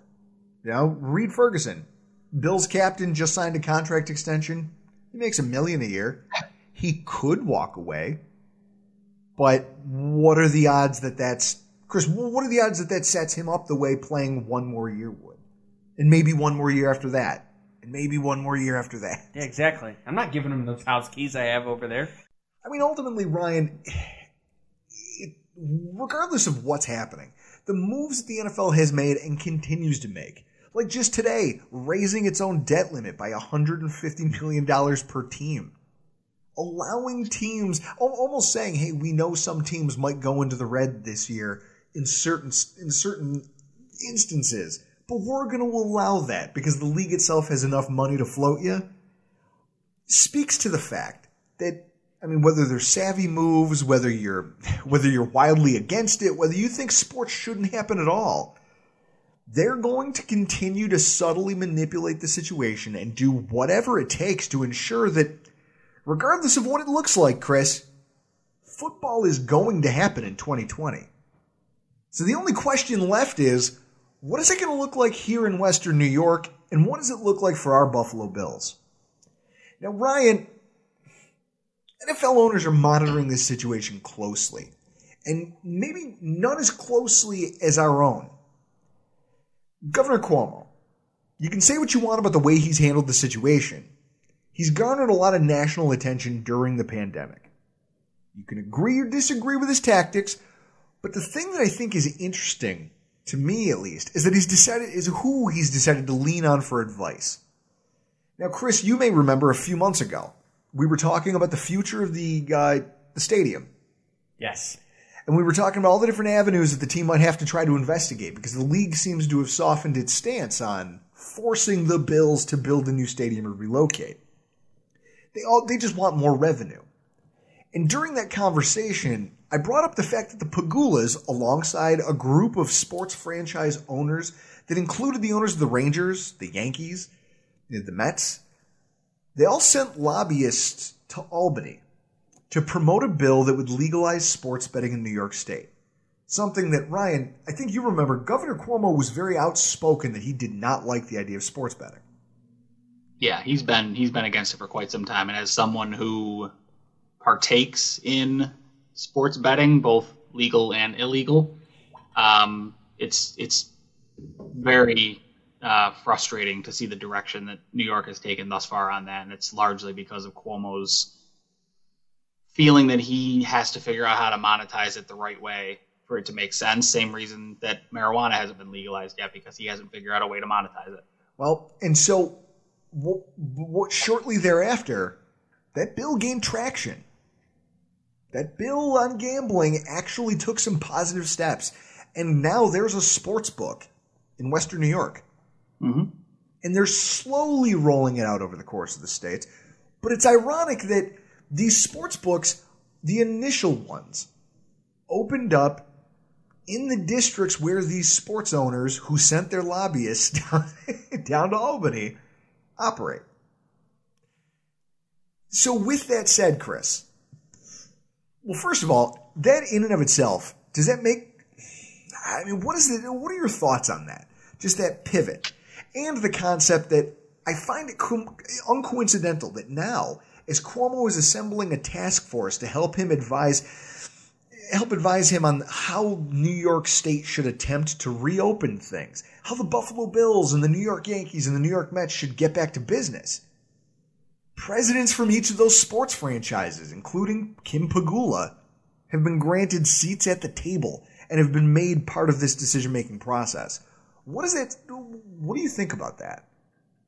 Uh, well, I mean, money talks, right? I mean, that's it's the oldest one of the, one of the best adages that can explain the situation. Money talks, and the Buffalo Bills represent the largest beast when it comes to revenue in not only North America but in the world. I mean, it's next to Amazon, Google, and um, Apple. I mean, it, it, that's how big it is. So when you have a franchise, the only franchise that resides in that state, in that league, you get a seat at the table. And it wouldn't matter whether it was Pim, Kim Pegula or whether it was um, Russ Brandon or whoever is in charge of that team in that given time. You're getting a seat at the table because you represent one thirty second of the largest animal that Cuomo is going to have to deal with when it comes to reopening. Now, these owners, including our own Kim Pegula, they've illustrated that they can, they have, I don't know how, I don't know what they have, but they can sway his opinion on matters of policy. Do you think that's a good thing or a bad thing? Sport, sports owners throwing their weight around with a state's governor and seeming like they might have a little bit of leverage.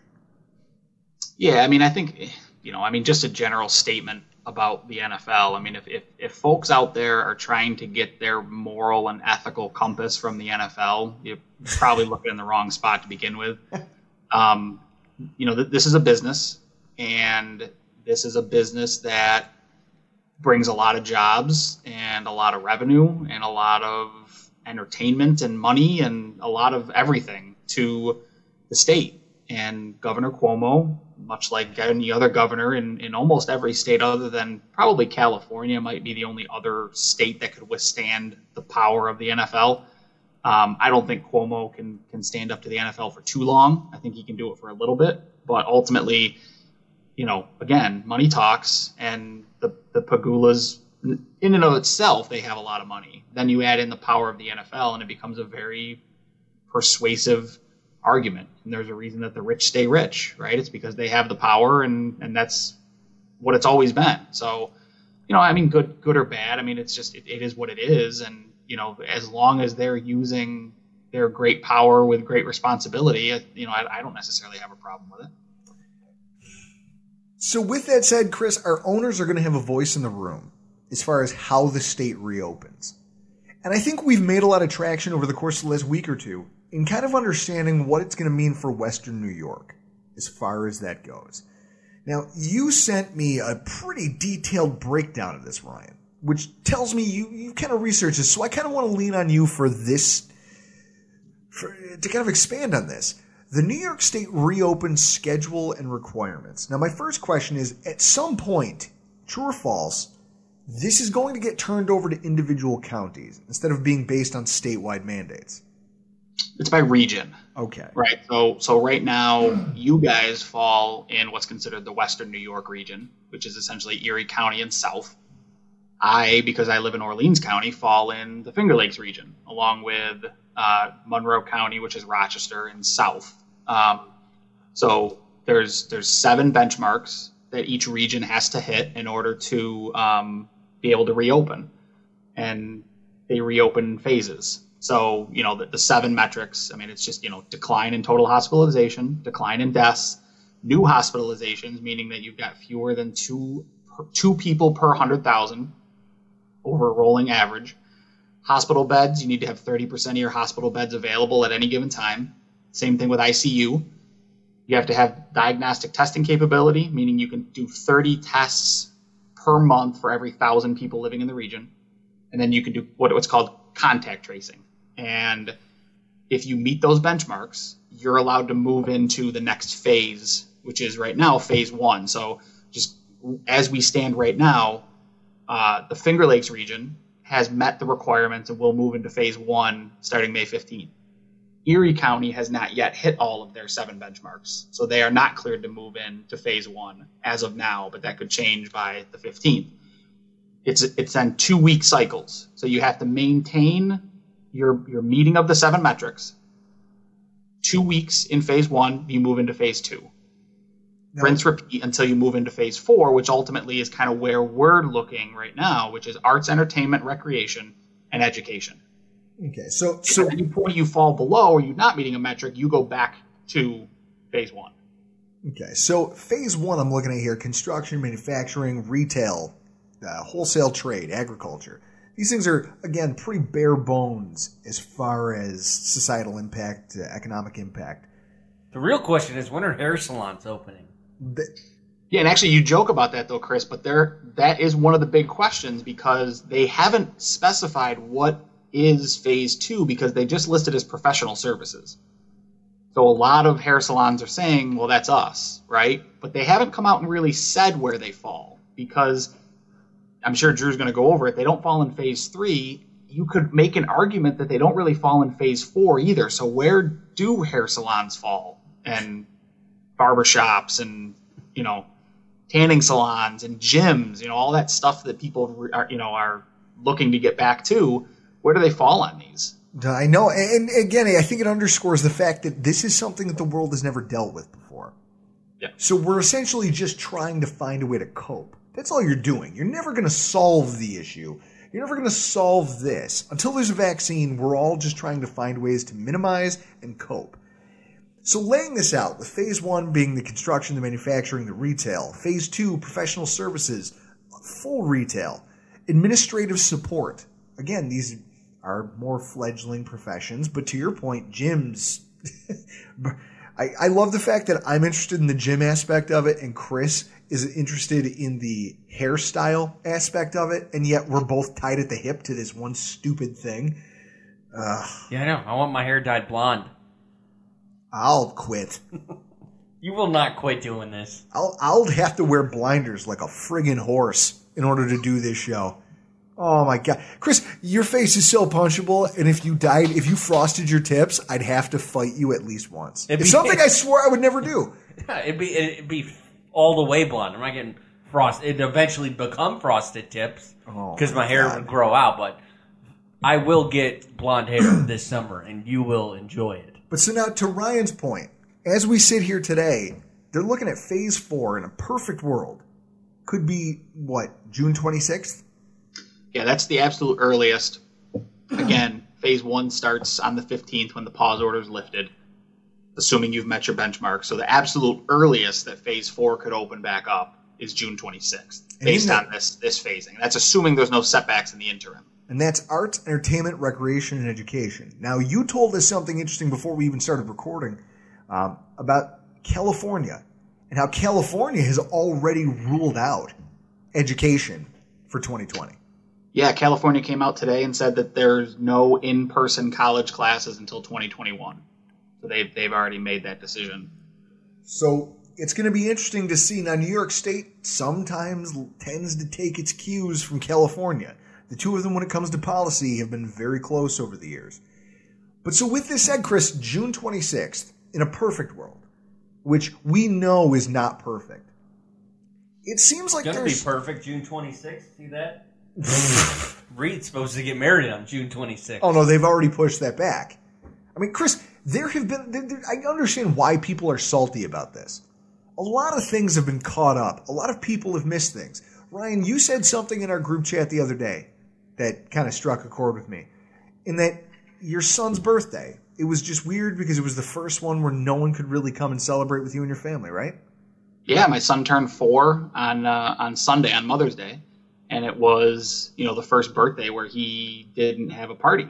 We didn't have people over to the house. We didn't you know go anywhere for the party. It was just you know people bought stuff on Amazon and had it shipped to the house, and we took video of him opening it, or we FaceTimed the people that got it for him and, and sent it to them when they opened it, and you know it just it just was it it hit different, right? Because I've been working from home since March, you know, since this all started. I've been working from home, but it never really hit like th- this was impacting me until until my son's birthday. And you know, the only thing I can say is I'm thankful that he's four and he doesn't really get the birthday thing yet. I mean, he gets it's his birthday and that he gets presents, but other than that, he doesn't care that people didn't come over to the house.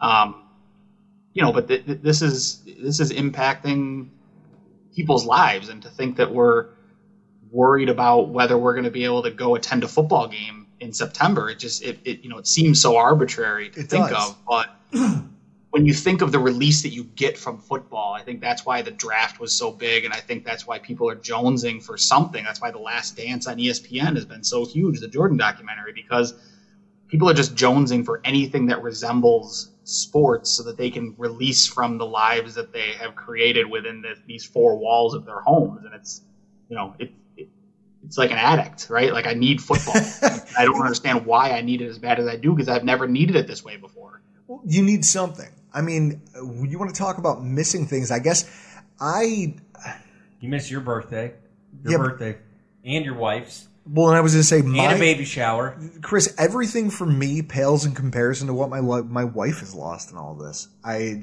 I and again, this isn't to take away from it because Chris, there's people who are sick and dying. I'm not trying to be, you know, this isn't tongue in cheek. This is, I guess, I look at my wife. You know, my birthday came and went, and she apologized to me for not being able to make a big deal out of it. And I told her, honey, we missed your birthday.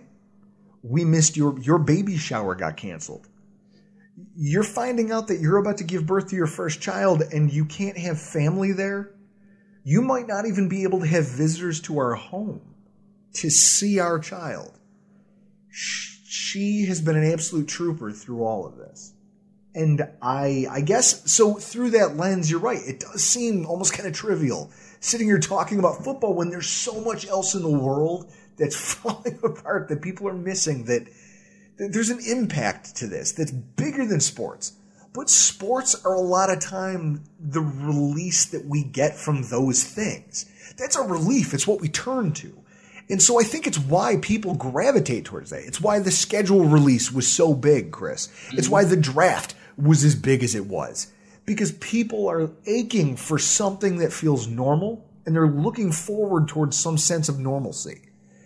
So, with that said, we're talking about hitting these metrics and what next season might look like. And I just have a few closing questions as far as the Buffalo Bills season in front of us as season ticket holders. I want to go around the table here. First of all, Ryan, the social gathering policies. In New York State right now, it limits gatherings to 10 or fewer people. If we want to be one of those states, because we've already said the NFL is going to happen, and if we're off of these quarantine procedures quickly enough, it's reasonable to believe that they may allow fans to attend these games.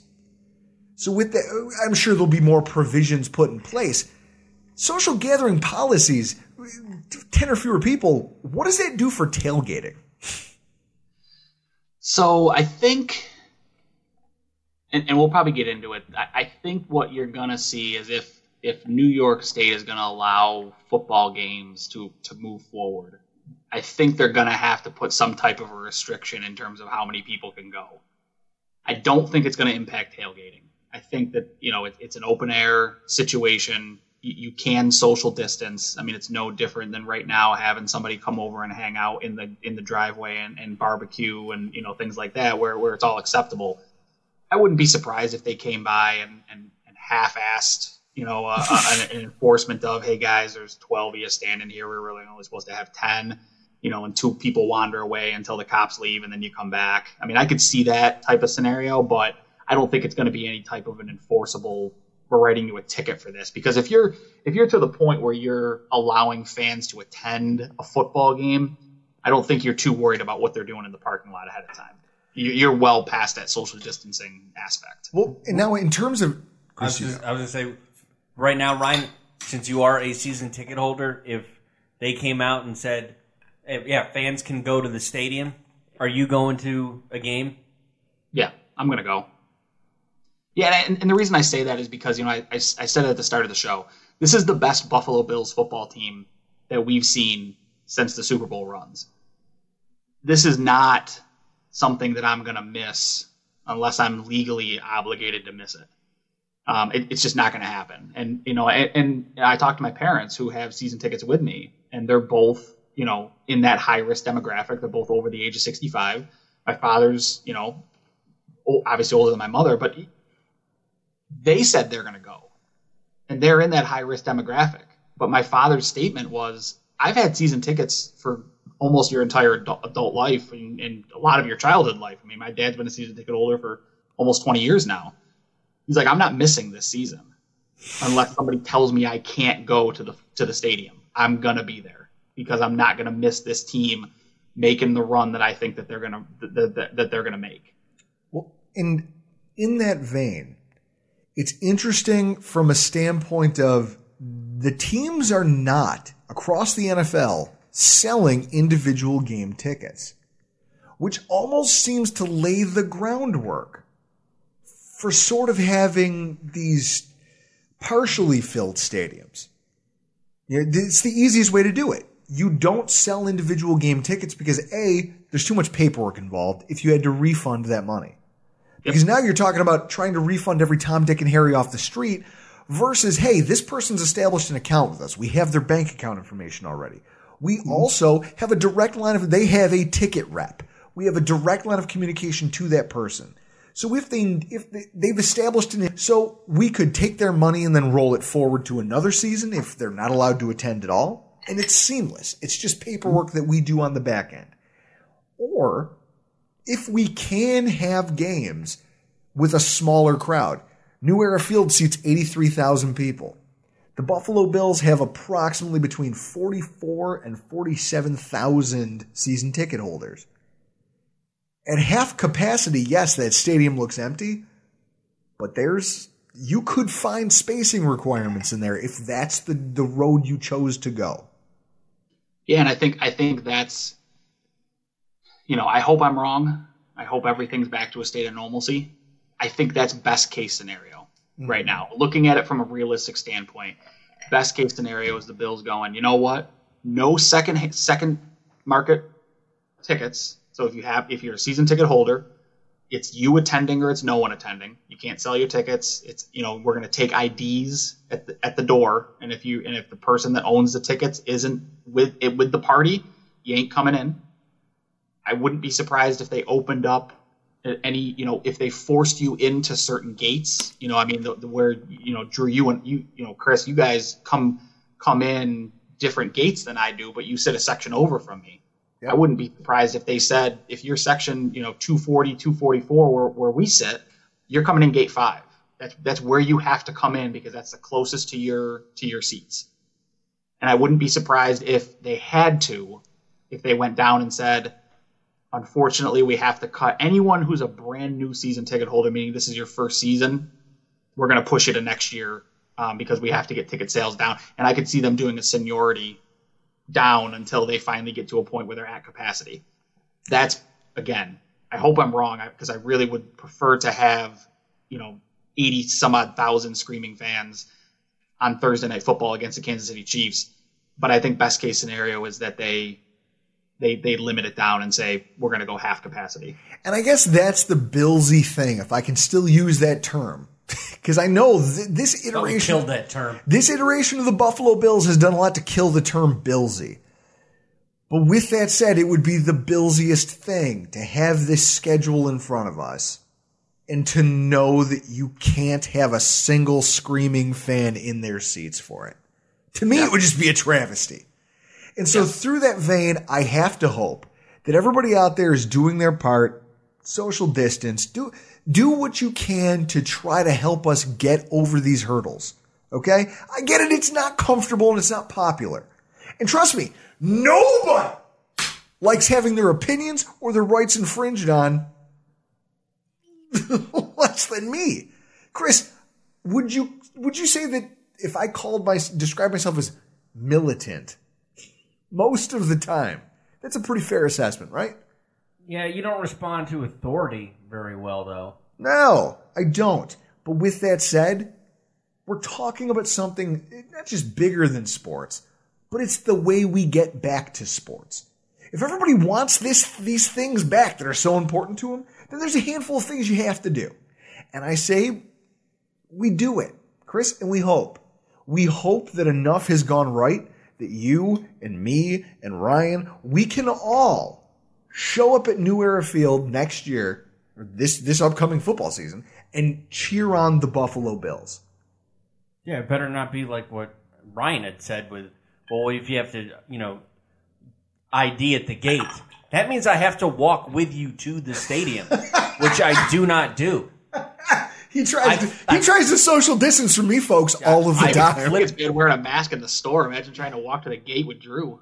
Yeah, I have to. I put the all the tailgate equipment back. I flip up that tailgate and I make a beeline for the stadium. I don't say bye everybody. Oh, that Oh, he- was a great tailgate. Chris is the king of the Irish seat." goodbye. Oh yeah, I love the Irish goodbye. But with Love that said, Irish folks, goodbye.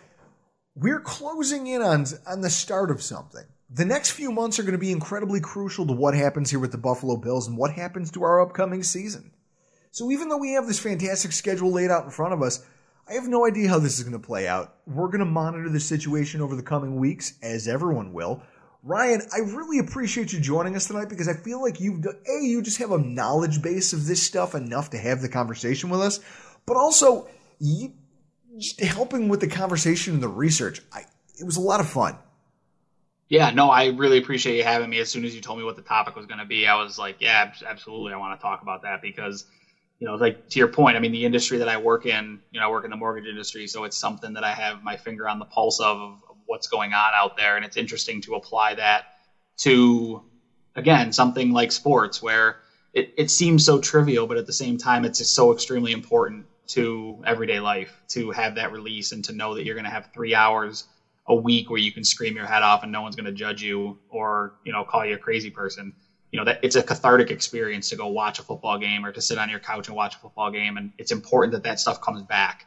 And it's it's even more important for people to you know understand that sometimes you have to go through the uncomfortable to get to a sense of normalcy again. And you know to echo you drew i mean you know if, if people don't want to think of the dread that comes with something that's going on think about what Drew's going through with getting ready to have his first child and running the risk of not having family be able to come see that. I mean, that, that doesn't drive home the fact that, you know, if you want to go watch a football game, wear a mask when you go to Wegmans. Like that's, you know, you know, again, we're, we're not, you know, I, I saw the meme when it first started. You're not being asked to go off to war, right? You're being asked to sit at, sit at home, wear a mask when you go grocery shopping and bump somebody with your elbow instead of shake their hand when you see them walking walking in the aisle. So, you know, it, do what you got to do. Let's get back to football. Let's go back to being, you know, the Buffalo Bills because this is the best Bills team that we've seen in a very very long time, and I want to be there to watch them into the playoffs and you know maybe even making a Super Bowl run. It would be a travesty to waste this season with an empty stadium. Let's all do our part and try and get there. Ryan, tell everybody where they can find your work on social media. And why don't you talk about what you guys have coming up this season for the Huddle TV show? Yeah, so um, you know, I, I, can be found on Twitter uh, at Ryan Lasal underscore RSN. Um, definitely give me a follow if you get the opportunity to. I'm often the forgotten member of the Bills media when when training camp rolls around, so I appreciate the follow. Um, well, you know, the, the fact Network, that you throw a lot of snark at people doesn't help.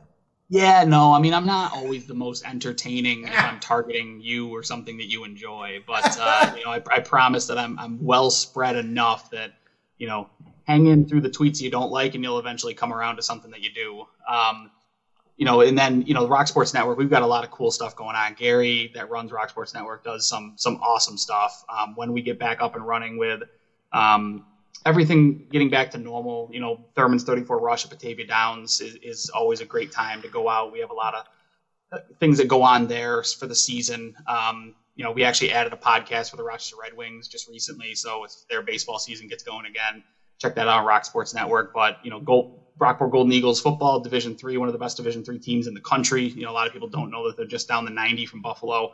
Um, in Brockport, ranked you know the top 25 year in and year out. So I do the voice of them as well. You can watch their games on uh, on Facebook for us, and then obviously the collaborations that we do with with Drew and, and Chris uh, from from Rockpile Report, and and also from you know Paul and Mario at, at Hashtag Sports, and we do a lot of stuff you know, with Dan Borello, and you know, I, I collaborate with a lot of awesome guys, the, the, guys over at the Cold Front Report. You know, again, the the honor that I've had in working in, in Buffalo Bills media and, and coverage of working with guys like you has been tremendous, and I, I definitely encourage everyone who uh, follows Chris and and Drew to follow me on Twitter, and then to follow you know the other guys that we work with as well, because you know a lot of great stuff is going on in the I guess you would call it the seedy underbelly of, of Bill's media. So make sure you give us all a follow and, and check out what we have going on.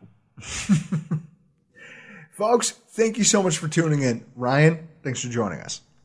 Appreciate it. All right, you guys can go follow Ryan Lasal on Twitter at Ryan Lasal underscore RSN. Great content there with the COVID. it's it's wild it's it's crazy to see the way the world has changed and the number of things, the ripple effect of what's been affected.